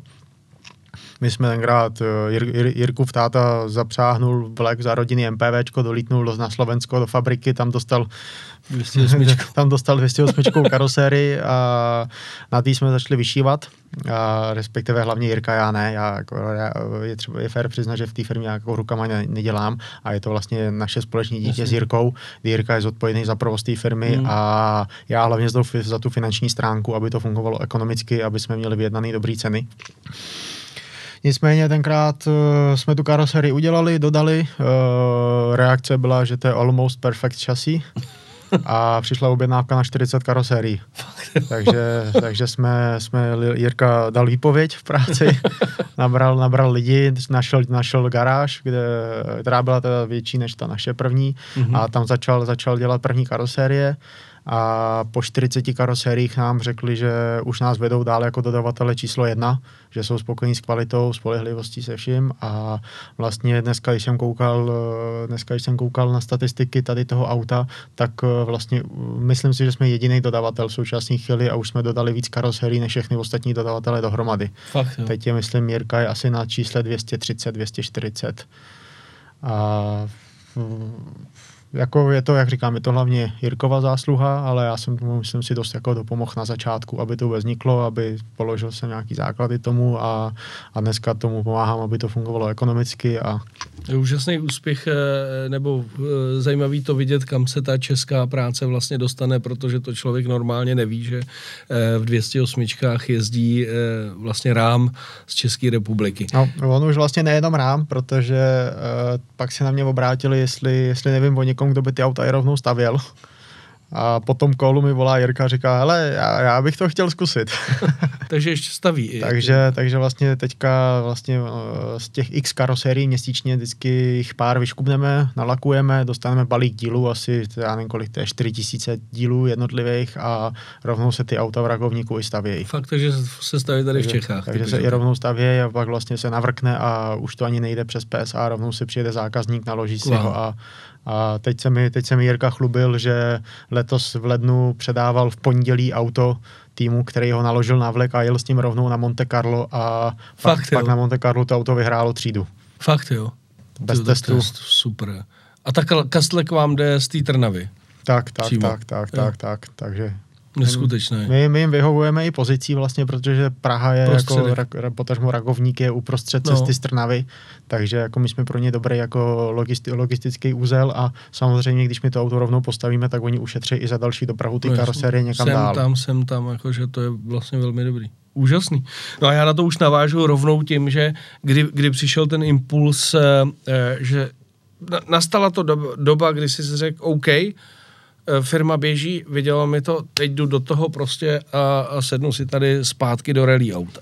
Uh, bylo to takhle. Já po tom, co jsme kmitali 2017 kolem toho PSA, aby to celé jako vzniklo a i pak jsme tam ještě měli nějaký fuck upy jako se splatnostma a tak. Dostal jsem se jako docela do, do, do, do, do docela jako krizového momentu, kdy jsem měl popučovaný prachy všude od všech, co mi byli ochotní půjčit a sám jsem neměl ani na jídlo. Hmm tenkrát, eh, tenkrát eh, já říkám, že mě zachránila moje železná zásoba, protože jsem neměl vůbec žádný prachy, tak jsem si vzpomněl, že mám garáži 10 sudů od piva, který jsem vrátil a za to jsem si koupil jídlo.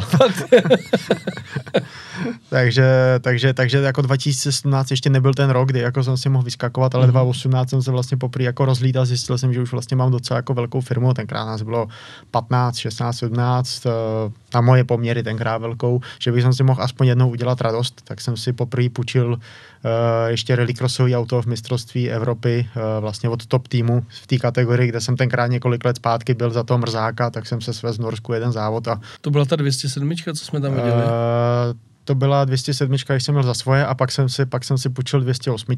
Jo, jasně. Jo. Tak tohle, tohle, tohle to bylo jako náš za tým, svý, ještě za svý a pak vlastně jsem si 2.18 jednorázově půjčil 208, ta tam není. A odjel jsem si jeden závod, aby jsem si udělal radost a v, od té doby jsem si vlastně jako nastavil systém, že jsem si vždycky jednou za rok dával nějakou odměnu, pak 2019 rok na to jsem odjel pražský release sprint s Focusem, s VRCčkem a vlastně rok na to teda 2020, když jsem chtěl už začít trošku jezdit, tak přišel covid což pro nás, vzhledem k tomu, že jsme byli povětšiní na motorsportu, bylo docela těžký. Mm-hmm. Uh, čtvrt roku mi nepřišla jediná objednávka mm-hmm. do firmy. Uh, vlastně i jsem si říkal, jsem si tenkrát říkal, tak se nebude jezdit, ale bude se testovat. Všichni mm. týmy budou testovat, využijou ten čas eh, na testování, otevřu internet a tam zpráva, že FIA zakázala testovat, protože v každé zemi panovaly jiné pandemické no. podmínky a oni samozřejmě protestovali, že někdo může testovat, no, někdo, někdo ne. ne. Tak. Takže, takže ani to ne. Takže ani to ne. A já jsem tenkrát lidem slíbil, že nevyhodím nikoho, kdo o kom vím, že si té práce váží, i když jsem si na ně měl půjčit prachy a to jsem dodržel, ale v tu chvíli prostě nebylo jako na místě, abych jsem si sednul do auta a mohl se závodit, takže já jsem vlastně 2020 prakticky nic moc jako nevodil. A uh, poprvé jsem si sednul, poprvé jsem si sednul až 2021 tady na Vesprému v Maďarsku do 208. A uh, tak nějak jsem začal postupně jako naplňovat plán, že bych začal jezdit rally, protože jsem po ní pošilhával vždycky, ale dokud, uh, dokud jsem si to neplatil sám a měli na to vliv, měla na to vliv moje mamka s jejím partnerem, tak uh, ty rally moc nechtěli slyšet logicky, protože jako rodič, rodič prostě o mě měla strach tak jsem si to mohl jako naplňovat teďka, když, když si to platím sám. A skočil jsem, skočil jsem prostě do nejdřív, řeknu, té nejpomalejší kategorie auta, co může být. Šel jsem na to logicky, jednodušší je šotolina než asfalt na psaní rozpisu a tak, tak jsem dal jeden závod na šotolině, vybral jsem Vesprem, který se jede z velké části po otevřený planině, když by mi to někde nevyšlo, Nevyš. tak, tak ať mám kam vypadnout. A sranda teda byla, že jsem tenkrát přijel, přijel, přijel na, na, na první vložku a vůbec jsem jako nevěděl, jak, jak rychle se ty rally jezdí a jak mám jet a tak, tak rozpis jsem měl nějak napsaný, uh, odjel jsem tu první vložku, pak koukneme na výsledky a já jsem v tom maďarském Peugeot Cupu vyhrál o 9 vteřin. takže to tam bylo vlastně. takže, takže, takže, takže, takže hned, hned po té první vložce jsme pak stáli někde na, v, v přeskupení, tak za mnou přišli nějaký Maďaři a začali se vyptávat, jako jestli pojedu zbytek sezóny a jaký mám A tak jsem vlastně odjel, odjel tenhle závod, pak jsem odjel jeden asfalt, a vzhledem k tomu, že už jako nejsem nejmladší, je mi tři, tenkrát mi bylo 30, 31, tak jsem si říkal, za první nemám moc peněz, eh, nemám moc času jako jezdit a nějak se jako vzdělávat pomalu dál, tak další rok do toho skočím, takže se vrátím na ty samé dva závody s, uh, už se čtyřkolkou, s autem kategorie Rally 2 vlastně. Tak jsem přijel na přijel jsem zase na Vesprem a na, ten, na tu asfaltovou rally Herbst. Uh-huh. A sranda teda je, že ten, ten Herbstem vyhrál asi o dvě minuty absolutně. Samozřejmě je, je, je, nebyla tam jako největší konkurence, je to prostě rakouský, eh, nějaká rakouská challenge rally, ale bylo tam jako pár R5 a mě spíš udělalo radost, že jsem to odjel jako poměrně hezky, bez chyby, hmm. neměl jsem tam jako žádný velký jako zásadní probrždění nebo tak a eh, potvrdilo se mi to, že jako ta rally pro mě asi bude dobrá, protože já jsem vycházel z toho už historicky, já jsem vždycky ve všude byl rychleji v první moment. Když jsem do, do něčeho sednul prostě poprvé, uh, zkusil jsem si autocross, sednul jsem si do karta na jeden závod v Humpolci, pak jsem tři roky v tom neseděl a sednul jsem si do toho v nový pace a vyhrál jsem tréninky mm. uh, mezi kartistama, kteří tam seděli uh, jako celou sezónu. Celou sezónu sednul jsem si na rallycrossovém setkání mistrů do takový ty nakoňovaný čtyřkolky a jako hlavní hvězda závodu tam byl Patrik Sandel a já jsem mu dal vteřinu. takže, takže, takže jakoby vy, vyhodnotil jsem z toho, že vždycky, jakoby, když někam sednu, tak dokážu být rychle jako na začátku. Když pak třeba jako ty formule už jako se jezdilo celý den, tak jako oni ostatní mě dohnali a no, občas mě třeba i předehnali. Jo, jo.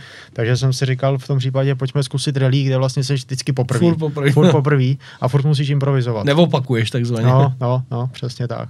Takže, takže proto jsem si řekl, pojďme, pojďme, pojďme zkusit tu rally, no. A No já, mně se na tobě líbí, že si vybíráš ještě takový, já tomu říkám, uh, uh, adrenalinové uh, zážitky, to znamená, pak si třeba sednul taky do, do úžasného žigulu, že jo, maďarského, uh, který to mají dobře nakoňovaný a je to aspoň zábava, že to neděláš takým tím, jakože OK, tady jdeme jenom na výsledek, ale snaží se tím i bavit. Eh, I to si myslím, že jsou ty šotolovinové soutěže jsou trošku zajímavější mm-hmm. než ten klasický asfalt, kde, kde, kde se jde vyloženě jako jenom uh, po té rychlosti a, a tenhle žigul byl velmi pěkným zpestřením. No a pak uh, třeba uděláš takovou věc, že sem dotáhneš uh, tuhle šílenost uh, což byla C3 VRC. Já jsem to sledoval, protože sleduju i toho člověka, který má to Gino eh, Rally mm. Invest, mm-hmm. eh, který mimochodem myslím, že zaměstnává nebo jak externě Adama, eh, Adamo, eh, Andreu Adama z eh, bývalého šéfa Hyundai Motorsport. Takže si vybíráš vlastně tuhle tu cestu, aby to bylo zajímavé pro lidi, pro tebe, a e, celkově i e, pro tu diváckou sféru. Tak e, já sám za sebe mám rád výzvy. Mě by upřímně mě by prostě asi nebavilo v pět let za sebou jezdit český šampionát s jedním a tím samým autem a vždycky přijet už na soutěž, kterou znám, s autem, který znám. Prostě mě baví, Automat. mě baví, když je to mě baví, když je to výzva. Uh, tohle už jsem si říkal, jestli není trošku moc, protože to je furt jako auto z té nejvyšší kategorie, co vůbec jako může být. A za mě, když porovnám i ty generace, které tam jako mezi sebou byly od vzniku kategorie VRC až po dnešní Rally 1, tak tahle éra pro mě byla jako nejvíc, co hmm. prostě byla, uh, ať už tím, že to dostalo extra výkon, ty auta byly lehký, měly aero paket, no. Takže já jsem vlastně už eh, rok, dva předtím málem dotáhnul Hyundai na pražský release sprint, který byl na poslední chvíli zrušený kvůli covidu.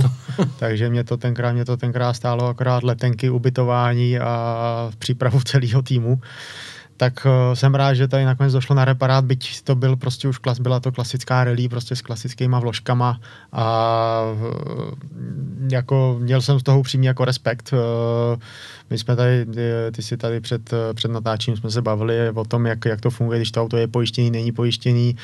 Samozřejmě Citroen pojištěný byl, ale spoluúčast na pojistce byla milion korun a ten jsem, ten jsem jako musel do Itálie poslat, než Aha. mě do toho povolili jako si vůbec sednout a po závodě, když jsem vrátil úplně všechny díly, protože já jsem tam smet fotobuňku na poslední RZ, tak jsme napraskli nějaký křídílka a tak, tak to jsme Křídlo naštěstí... vám uletělo, že jo? Uh, no, no, no, no, no, to, to uletělo, ale to jsme nevyráběli my. To, uh, jsme třeba ty, ty křídílka na předním nárazníku, já jsem nějaký přerazil o tu fotobuňku a ty mm-hmm. jsme vyráběli a máme jich plnou krabici ve firmě, takže, takže to jsem jako si zvolil dobře, co rozbít, uh, ale nicméně, než jsem jako vrátil úplně jako poslední díl, co jako jsem jim dlužil, tak jsem z toho nedostal zpátky ani euro, takže, Fakt, jo. takže, takže jako sice auto pojištěný bylo, ale furt člověk jel jako s vědomím toho, že, že v tom jako může být za jedničku, když, když něco nevíde. Jednoduše. Jednoduše, jako.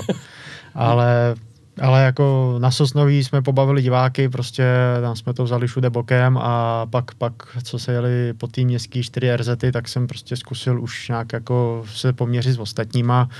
Byť uznávám, uh, ostatní měli Honza Kopecký měl Rally 2, Vašek měl Fokuse, eh, sice vrce staršího, ale zase ho měl docela nafoukanýho. uh, ten Citroen byl takový, eh, jako je to samozřejmě VRC, ale byla to trošku gentleman kára, takže hmm. ALS mapa. Aby to vydrželo, že jo? ALS mapa tam byla, tam byla taková, se kterou s tím fabrika jezdila Monte Carlo na ledu. Jo. Takže, takže, aby to moc nedávalo, no, že aby, aby se to neopotřebovávalo, což jako já chápu.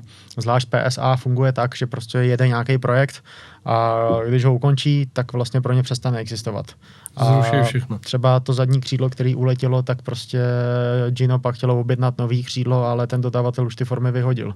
Fakt jo. No, my, te, my, my, my je ještě máme, proto, ale jenom protože k tomu mám nějaký vztah, ale kdybych ty formy vzal, kdybych napsal PSA a řekl jim, hele, mám tady formy na váš ukončený projekt, buď mi zaplatíte skladování, nebo je vyhodím, tak oni mi řeknou, vyhoďte to. Fakt jo. Tam prostě, jakmile to auto dojezdí, tak už pro ně přestane existovat. To je Takže... zajímavý, víš, že na to takhle kašlo úplně. Já jsem jednou na tohle téma vedl rozhovor s Peugeotem, eh, s šéfem Peugeot Racing Shopu a hustil jsem do něj, říkal jsem mu do háje, podívejte se, jakou máte závodní historii, prostě, no. kdo, kolik jste vyhráli titulů, značek a vy prostě máte tady spoustu aut po světě, ať už 206 VRC, 307 a vy nejste schopný na to jako dodat díly, aby ty auta jezdily. No. Teď je to součást vaší DNA, no. vaší prezentace. A oni, no ale to, to bych musel přijít za mým šéfem, aby ten business plán dával smysl a pak by mi teprve třeba dal zelenou. Ale jakoby oni nejsou ochotní do toho dát jediný euro, pokud už to není současný projekt. To je, je, to, je, škoda. je to strašná škoda, no. Tady už se ti ale asi hodili i nějaké zkušenosti z okruhu, ne? Když to má vlastně uh, jeden i na aerodynamický přítlak, tam přeci jenom musíš trošičku, uh, abys to zužitkoval, už umět s tím pracovat, ne? Jako jo. Nebo je to znát v těch zatáčkách uh, na tom asfaltu, kdy to lepí, kdy ne? Hele, eh, na rovinu já, ačkoliv si myslím, že jsem s tím nejel úplně pomalu, tak si nemyslím, že bych si jako dosáhl takových kvalit, že bych toho opravdu jako využil, mm-hmm. jako, mhm. že bych to vyždímal, uh, protože zvlášť v těch rychlejch zatáčkách, kde ten aeropaket, aeropaket by měl fungovat, tak ta chyba může být drahá. No. A na rozdíl od, od okruhu, uh, to by se mění pod kolama asfalt, na každý vložce, v každý zatáčce může být jiný, může být jinak naprášený a já nemám takové zkušenosti, abych to tamhle na Radostíně věděl, že ta levá za náměstím prostě je z takového asfaltu a ten dří nebo klouže. Jasně. Takže já jsem prostě k tomu přistoupil, takže jsem jel jako všude, všude s rezervou, tak, abych to nerozbil, byť teda po tom, co nám uletělo to křídlo, tak jsme tam, tak jsme tam na tom Radostíně jako dvě docela blbý krizovky měli mm. a pak zpětně, když jsem si ukazoval videa, tak jsem tak, když jsem ukazoval videa lidem, co s tím mají zkušenosti, tak říkali samozřejmě jako to křídlo, to křídlo, bez toho křídla je to auto neříditelný. Hmm. A já říkám, tak já byl druhý vteřinu a půl za Vaškem, bez toho křídla. No a co jsi říkal na některé ty reakce diváků, trošku mě bylo smutno, Eh, když hodnotili eh, tvoje i Honzovi výsledky a nedokážou si jako dát dohromady 5 plus 5, proč tam jste, eh, na co tam jste, s čím jedete, ale, že uh, to mě jako překvapuje trošku. Takový, takový lidi budou vždycky všude a osobně já bych jako nerad, nerad moje mínění jako by si nějak negativizoval kvůli té malé skupině jasně. lidí, která většinou ale bývá nejhlasitější. No víš? jasně, no. Takže ono reálně to je z těch radiových fanoušků si myslím, že to jsou třeba půl procenta lidí, mm. ale dokážou řvát za 20% lidí, takže no, to trošku ten dojem kazí. Eh, myslím si, že drtivá většina lidí jako z toho, když jsme to představili, byla nadšená. Byli tam samozřejmě rejpalové, kteří říkali, proč do toho auta lezu, když nemám zkušenosti no, a tak podobně. Uh, myslím si, že pak to nejlíp symbolizovalo to ticho po té bohemce, vlastně od tady těch rejpalů, protože si myslím, že jsme jako neza, no, nezajeli špatně. Já jsem pak i, já jsem pak i nějaký, oni mi psali jako soukromý zprávy mm. před bohemkou, jako že na to nemám a tak. tak jsem si pak nějakýho našel a napsal jsem mu, poslal jsem mu odkaz na, na výsledky a říkám, tak, tak co, tak co, byl, byl, bylo to teda, byl to teda takový trapas, jak jste mi psal a e, tenhle teda uznal, říká, ne, ne, jel se dobře. a mě to jenom fascinuje, že se trošičku radikalizují ty lidi, i, i, i třeba když vidím ten vztah uh, Vence a Honza, uh, hmm. co ty fanoušci jsou schopní na té barumce třeba dělat. Dost mě to mrzí, protože to jsou dva nejlepší jezdci, kteří tady dneska ale... jsou a ty lidi dokážou na něj bučet prostě. Víš, jako tom, ale no. to, to není jenom motorsport. Ten, eh, ta, ta společnost se radikalizuje jakoby úplně všude a je to jakoby strašná škoda. A svým způsobem jako trošku neštěstí je, že vlastně dneska se sociálníma sítěma dostal úplně každý možnost se vyjádřit mm. úplně ke všemu. A já říkám takovou moji jako osobní teorii, že já si myslím, jako máš zbrojní průkaz na zbraně, tak já bych úplně stejný průkaz vedl na klávesnici. Mm-hmm. Jo, můžeš si koupit počítač, ale můžeš se jenom koukat. No. A pokud chceš klávesnici a chceš něco psát, tak musíš složit nějaký zkoušky. Já s tebou naprosto souhlasím, já to znám moc dobře, protože vytváříme audiovizuální obsah, kde nám lidi můžou své volně komentovat samozřejmě t- tu naší tvorbu a, a občas zažíváme taky zajímavé chvíle. E, teď už bych chtěl přeskočit na to, proč jsme se i tady sešli, protože nevím, možná to přeženu, ale jsi eh, pro mě takový první na světě závodník, který to udělal v opačným stylem, to znamená, nešel nejdřív schánět sponzory, ale nejdřív si to celý zase zaplatil a pak si řekl, OK, tak jestli někdo chcete, pojďte to projet se mnou. Eh, můžem to říct, protože Honza eh, pojede vlastně v kategorii Rally 2 tu, to VRC, který protká Čechy, Německo, Rakousko, to znamená Central European Rally, jestli to správně říkám. No a Honzo, tvůj projekt je ten, že si vytvořil stránky a vlastně kdo bude mít zájem, firma, nebo to může být asi i soukromá osoba, nebo jenom no, firma? Firma. Firma. Tak firma, která bude mít zájem, a tím pádem vás i vyzývám, tak si u Honzy může vydražit eh, místo na jeho krásném autě eh, Hyundai i20N Rally 2. Tak, pojď nám k tomu něco říct, Honzo. Takhle. Jsi uh, první na světě, kdo to takhle udělal? Já jsem se to snažil zjistit a jako zatím mi všichni řekli, že jo, uh-huh. ale samozřejmě ten svět je velký, je nás tu x miliard lidí, no, takže jasně. možná to už někdo někdy udělal, ale mně se to nepovedlo dohledat. Ta myšlenka je vlastně taková, jak už jsem se, jak jsme naťukli a před lety jsem se jako rozhodnul, že si ty závody budu platit sám a e, tak to i dělám a upřímně ono to na první pohled může působit jako crowdfunding, mm-hmm. ale není to. Já nikdy nebudu vybírat peníze na závody od lidí, protože je mi to hloupý. Mm. Sám podnikám a pracuji a makám pro to, abych si to zaplatil a nechci chodit s nataženou rukou prostě za lidma, který musí víc měsíční vejplatou a ptát se jim, jestli mi nedají stovku na závody. Jo. Prostě to nikdy neudělám, to je mi trapný. A stejně tak upřímně už jako, jak mám historicky špatné zkušenosti prostě se scháním sponzorů, tak je mi, je mi i nepříjemný obcházet firmy a ptát se, jestli mě nechtějí, nechtějí sponzorovat, byť je to jako asi běžný, tak uh, mě je to nepříjemný, já to nedělám. Ale pak jsem si říkal, ty jedu mistrovství světa, budu tam mít akorát svoji firmu a mám tam jako dost volných ploch na tom autě, to je škoda. Tak si říkám, hele, tak hodím výzvu na Facebook, jestli tam někdo nechce svést nálepku, že můj klidně svezu zadarmo, mm. protože mi to jedno. Ale zase furt jsem trošku obchodník a říkám si, ty, ty jo, tak tam spíš napíšu, kdo dá nejvíc, ne? A, a uvidíme, kdo kolik dá. A zase jako já jak v hlavě furt mám jako nastavený mindset věci optimalizovat prostě z práce, v, vymýšlet, zjednodušovat, tak říkám, tyjo, tak co to jako na to naprogramovat dražební systém a prostě to hodit na web a bude to vlastně stylem, jestli někdo se mnou chcete jet, můžete, já se nikomu nenutím, jestli mi nikdo nic nedáte, já pojedu stejně, já to, jenom, já to jenom budu mít nepolepený, ale jestli někdo chcete jet, tak, tak se jenom dohodněte mezi sebou, kdo dá nejvíc. A je to vlastně teda formou toho, že když já si třeba nějakou plochu vyberu, beru, uh, hodím tam nějakou částku a někdo už mě nepřehodí, tak to tam budu mít prostě. No jasně. I třeba za těch, nevím, řeknu 200 euro. Třeba. No jasně, je to tak, tak v současné chvíli, a to je print screen asi někdy ze, ze včerejška, z předvčerejška, uh, ono to jako docela dobře funguje, myslím si. To je jako dobrý, market... že vlastně ty tam máš i, i napsáno, kdo to aktuálně Tak. teda má. Tak, my jsme to právě udělali tak, aby to trošku bylo jako Pro- rek, fungovalo reklamně i pro ty lidi, kteří se toho jenom zúčastní a No na konci tam nebudou. Takže právě jsme to naprogramovali tak, že vlastně v momentě, kdy člověk přihodí, když přihazuje poprvé, tak my to logo musíme zvalidovat, Mhm. protože vím, že mám spoustu jako dobrých kamarádů, kteří by, by tam přihazovali na, na, na, na, na různé ptákoviny, takže my to musíme zvalidovat. Jo, abys tam neměl třeba nějakou No. neetickou firmu s něčím, co se tam na to nehodí. tak, tak, tak, tak, tak. A my to zvalidujeme, to logo, a v momentě, kdy ho zvalidujeme, tak vlastně už v momentě, kdy ten člověk přihodí, tak ho tam vidí okamžitě propsaný. Mhm. Mm-hmm. A propojili jsme to právě tak, že tam je i webová stránka, aby vlastně i te, te, ta firma, která tam je přihozená, Tam měla nějakou reklamu Měla nějakou vlastně. reklamu i tady vlastně jako zadarmo. Uh, proč ne?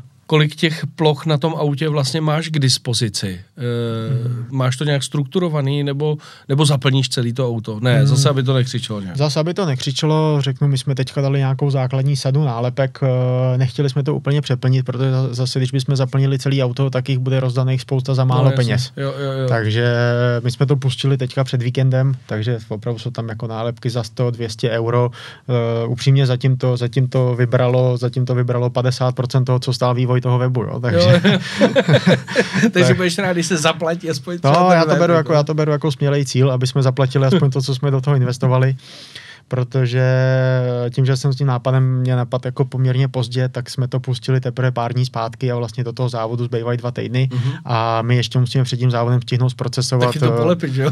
Hele, polepit je to nejmenší, ale my potřebujeme, my tam máme v podmínkách, že do dvou hodin od konce aukce vystavíme fakturu a má ten člověk 24, no ta firma to, 24, aby to zaplatili, 24 vlastně. hodin na to, aby to zaplatili, aby jsme tam ještě, my tam máme časovou rezervu ještě na dalších, jako případně druhý, třetí v pořadí, když Jo, by jo. někdo řekl, že to nechce. Mhm.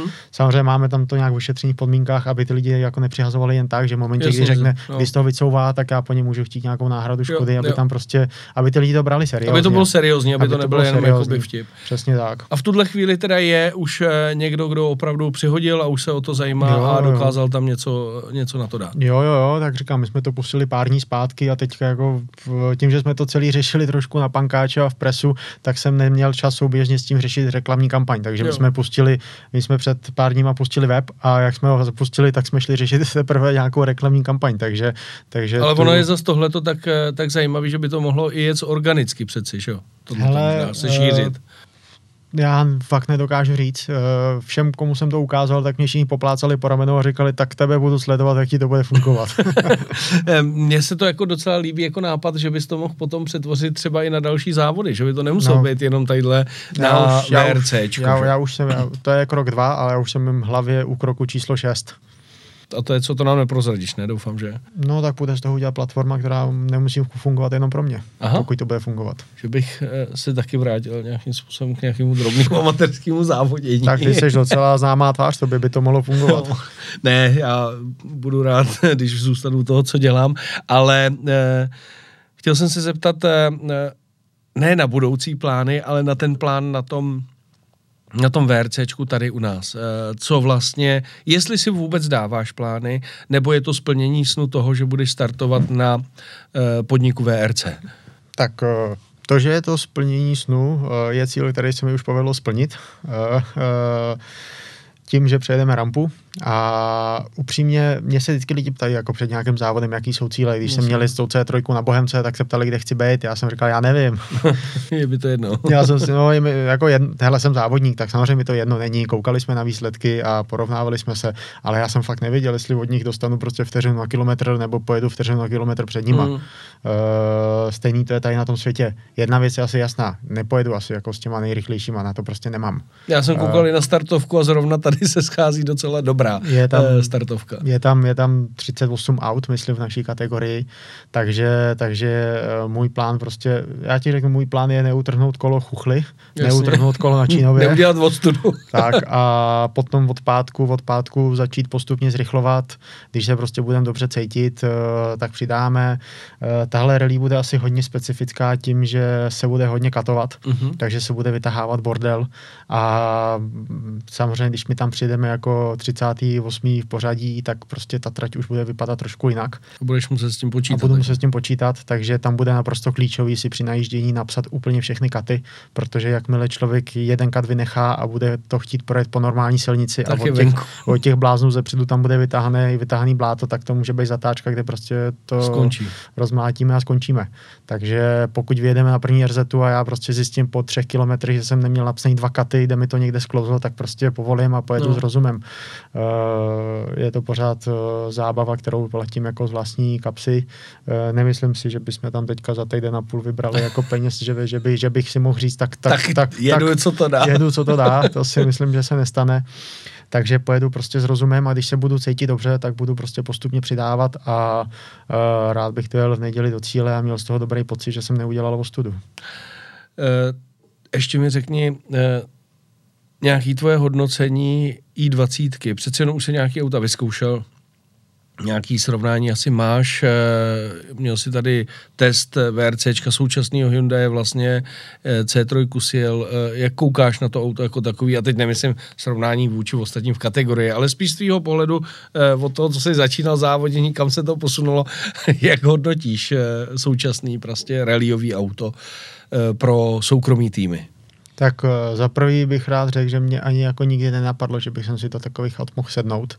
A když jsem začínal podnikat, tak jsem si tenkrát jako motivaci dal nějakých svých pět motorsportových snů, který si chci v životě splnit. A já jsem to musel za pár let změnit, protože já dneska bych jsem si všech pět mohl dovolit zaplatit jako v jednom roce. Mm-hmm. Takže, takže já to postupně jako měním a uspůsobuju tomu, jako se mi nějakým způsobem daří. A, nebo nedaří. A e, dnešní auta, dnešní auta, e, ta kategorie Rally 2 je úžasná v tom, jak je to jednoduchý nařízení to auto. Já jako s trošku s nadsázkou říkám, že s ním může jezdit i neandrtálec, protože opravdu teď zase nemluvíme o tom, co dokáže ta špička no, jasný, VRC2. Jasný. Pokud chceš jet s těma nejlepšíma lidma na světě, tak e, tam samozřejmě musíš to auto mít neskutečně v ruce, ale pokud s ním chceš jet na nějakých 70-80%, eh, tak do toho může skočit eh, u uvozovkách jakoby lec kdo, kdo už má nějaký základní zkušenosti a to, lecos, to auto lecos odpustí, na to ale co upozorní, že už prostě je moc, nebo není to tak, že by tě prostě někde najednou jako překvapilo, vytrestalo. To je třeba velký rozdíl prostě proti tomu VRCčku, protože když ta fabrika jde vyvíjet kategorii Rally 2, a to mi vlastně třeba, když jsem se bavil s Hyundaiem, tak mi sami říkali, my nemůžeme vyvinout jakoby nejlepší, nejrychlejší auto pro top piloty, protože tu chvíli neuspokojíme ten market, mm. kam to auto budeme prodávat. My musíme vyvinout auto, který, se kterým bude schopný dobrý jezdec jet rychle, ale s tím samým autem bude schopný gentleman driver si udělat hezký závod a mít z toho dobrý mm. pocit. Mm. A vlastně ta kategorie Rally 2 je o nekonečném kompromisu v tomhle směru. Takže v tom se to liší oproti kategorii VRC, kde ty auta jsou od začátku postavený tak, aby s nima opravdu jel uh, top jezdec, který je za to zaplacený, který má na to zkušenosti a který ví, jak to auto ovládat. Což uh, já si pamatuju, když jsem sednul tenkrát poprvé do Focuse, se kterým teďka vlastně jezdil Vašek Pech, no. tak uh, já jsem prakticky s tím autem se nebyl schopný ani rozjet. Eh, Fakt, jak to má karbonovou spojku, která brala na strašně malém místě a úplně jako, já už jako i předtím potom jsem něčem seděl to, co bylo ve Focusu, jsem nezažil. A ta spojka odchází tak rychle, že oni tam mají na tom čidla a jim to prostě hlásí, jak ta lamela je opotřebovaná a průběžně během rally jako ji několikrát měněj. Fakt, Takže jo. tam, eh, když člověk, když člověk zůstane stát na té spojce 7 vteřin, tak se mu rozbliká alarm, že pozor, pozor, už jako zařaď, vyřaď nebo se rozjeď a tak. Takže jakoby ty VRCčka, to je úplně jako kapitola sama pro sebe, co se týče jako ovládání, protože to auto nebylo vyvinutý s tím, aby to nikdy bylo prodané do soukromých rukou a jezdili s tím soukromníci. Hmm. To auto bylo vyvinutý, že s tím pojede tovární no. tým, no. který má vyhrát mistrovství světa. A pak hold jako nějakýma schodama náhod to vždycky skončí v soukromých rukách, který to provozují a hmm. pak si do toho třeba sednou občas taky nýmandi jako já. No. no to je hezký. Eh, popravdě, já sa, mě by samotného zajímalo, co bych dokázal z těch eh, rally aut ovládat. Já asi jsem někde na úrovni eh, okruhu GT4 auta taky, což je asi možná podobného něco jako je Rally 2, mm. že, že to je pro ty, pro ty eh, gentleman drivery. Byl jsem překvapený u šenkýře, když jsem si to mohl vyzkoušet, tam je klimatizace a bederní opěrka v tom autě, že jsem říkal, OK, tak, eh, tak je to docela jako dneska hezky udělaný. A To je asi, asi všechno, Honzo, co jsem chtěl vědět. Já jsem rád, že, že si přijal moje pozvání, že jsi přišel, že jsme mohli před, představit na konci i tenhle ten uh, tvůj nový projekt. Já doufám, že uh, i třeba někdo z našich diváků uh, se k tomu přidá a něco ti tam trošku přihodí, aby ti aspoň pokryl ty náklady na ten web. A já doufám, že do budoucna se bude davřit firmě, aby si mohl zase dát nějaký výzvy z pohledu toho závodění, ať už v rally nebo kde kdekoliv jinde, protože mě to baví sledovat. Minimálně se tě nakonec zeptám, jestli tě třeba zase s něčím zajímavým aspoň neuvidíme na release sprintu pražským. To je taková ta akce, která je na konci roku, to bys mi mohl odhalit a, a, a říct jako jeden z mála no, plánů třeba. No, odhalím, ale zároveň tě zklamu. Eh, po tom, co si tady střihnu mistrovství světa, eh, ještě předtím týden jdu v Rakousku eh, Rally Herbst jako přípravu, tak já budu úplně vysosaný z peněz. Takže, Takže na, nebude pražský na release sprintu, na release sprintu letos nebudu, protože uh, to zkrátka už je neufinancovatelný a ten svět jako stojí svět. takže, takže, takže, takže tím pádem pražský release sprint nebude. Uh, na druhou stranu, když by to mělo fungovat, tak můžeme měsíc před sprintem pustit dražbu. Jo, to je pravda. A, a ono bude. a ono se třeba něco vybere, ale, ale ačkoliv je to můj nápad, tak eh, a jsem na ní samozřejmě trošku pišnej, tak eh, jsem k tomu trošku skeptický, aby to zaplatilo celý start. Já to spíš beru jako prostě přilepšení k tomu, co stejně jako budu se zaplatit, mm. tak eh, když se mi povede, podaří tím něco ušetřit a zároveň udělat radost nějaký firmě, která by si to prostě jinak nemohla dovolit, protože jak vidíš současný jako tam je prostě prostě nálepka za 150, jiný než za 150 euro, jako to... Nikde neseženeš. To nikde neseženeš, no. Takže mi to přišlo mi to jako zajímavá služba těm lidem, eh, potažmo teda firmám, aby, aby si něco takového mohli dovolit. Na závěr už ti jenom popřeju, aby si eh, minimálně splnil ten jeden cíl a to dovez eh, i20 až do cíle, eh, do cíle Central European Rally. Budu ti přát daleko víc, aby ten výsledek byl i pro nás zajímavý jakoby pro diváky a hlavně, aby se ti dařilo i v budoucnu, aby si to jméno České republiky a toho našeho, naší země stále nes tak, tak vysoko ve světě, jako neseš. A to už je pro tuto chvíli všechno. Já děkuji za vaši pozornost, že nás sledujete, posloucháte a když se vám tenhle díl s Honzou Skálou bude líbit, tak nám dejte like, klidně ho i okomentujte a sdílejte. Mějte se krásně, někdy příště zase na viděnou a naslyšenou. Já díky, ahoj.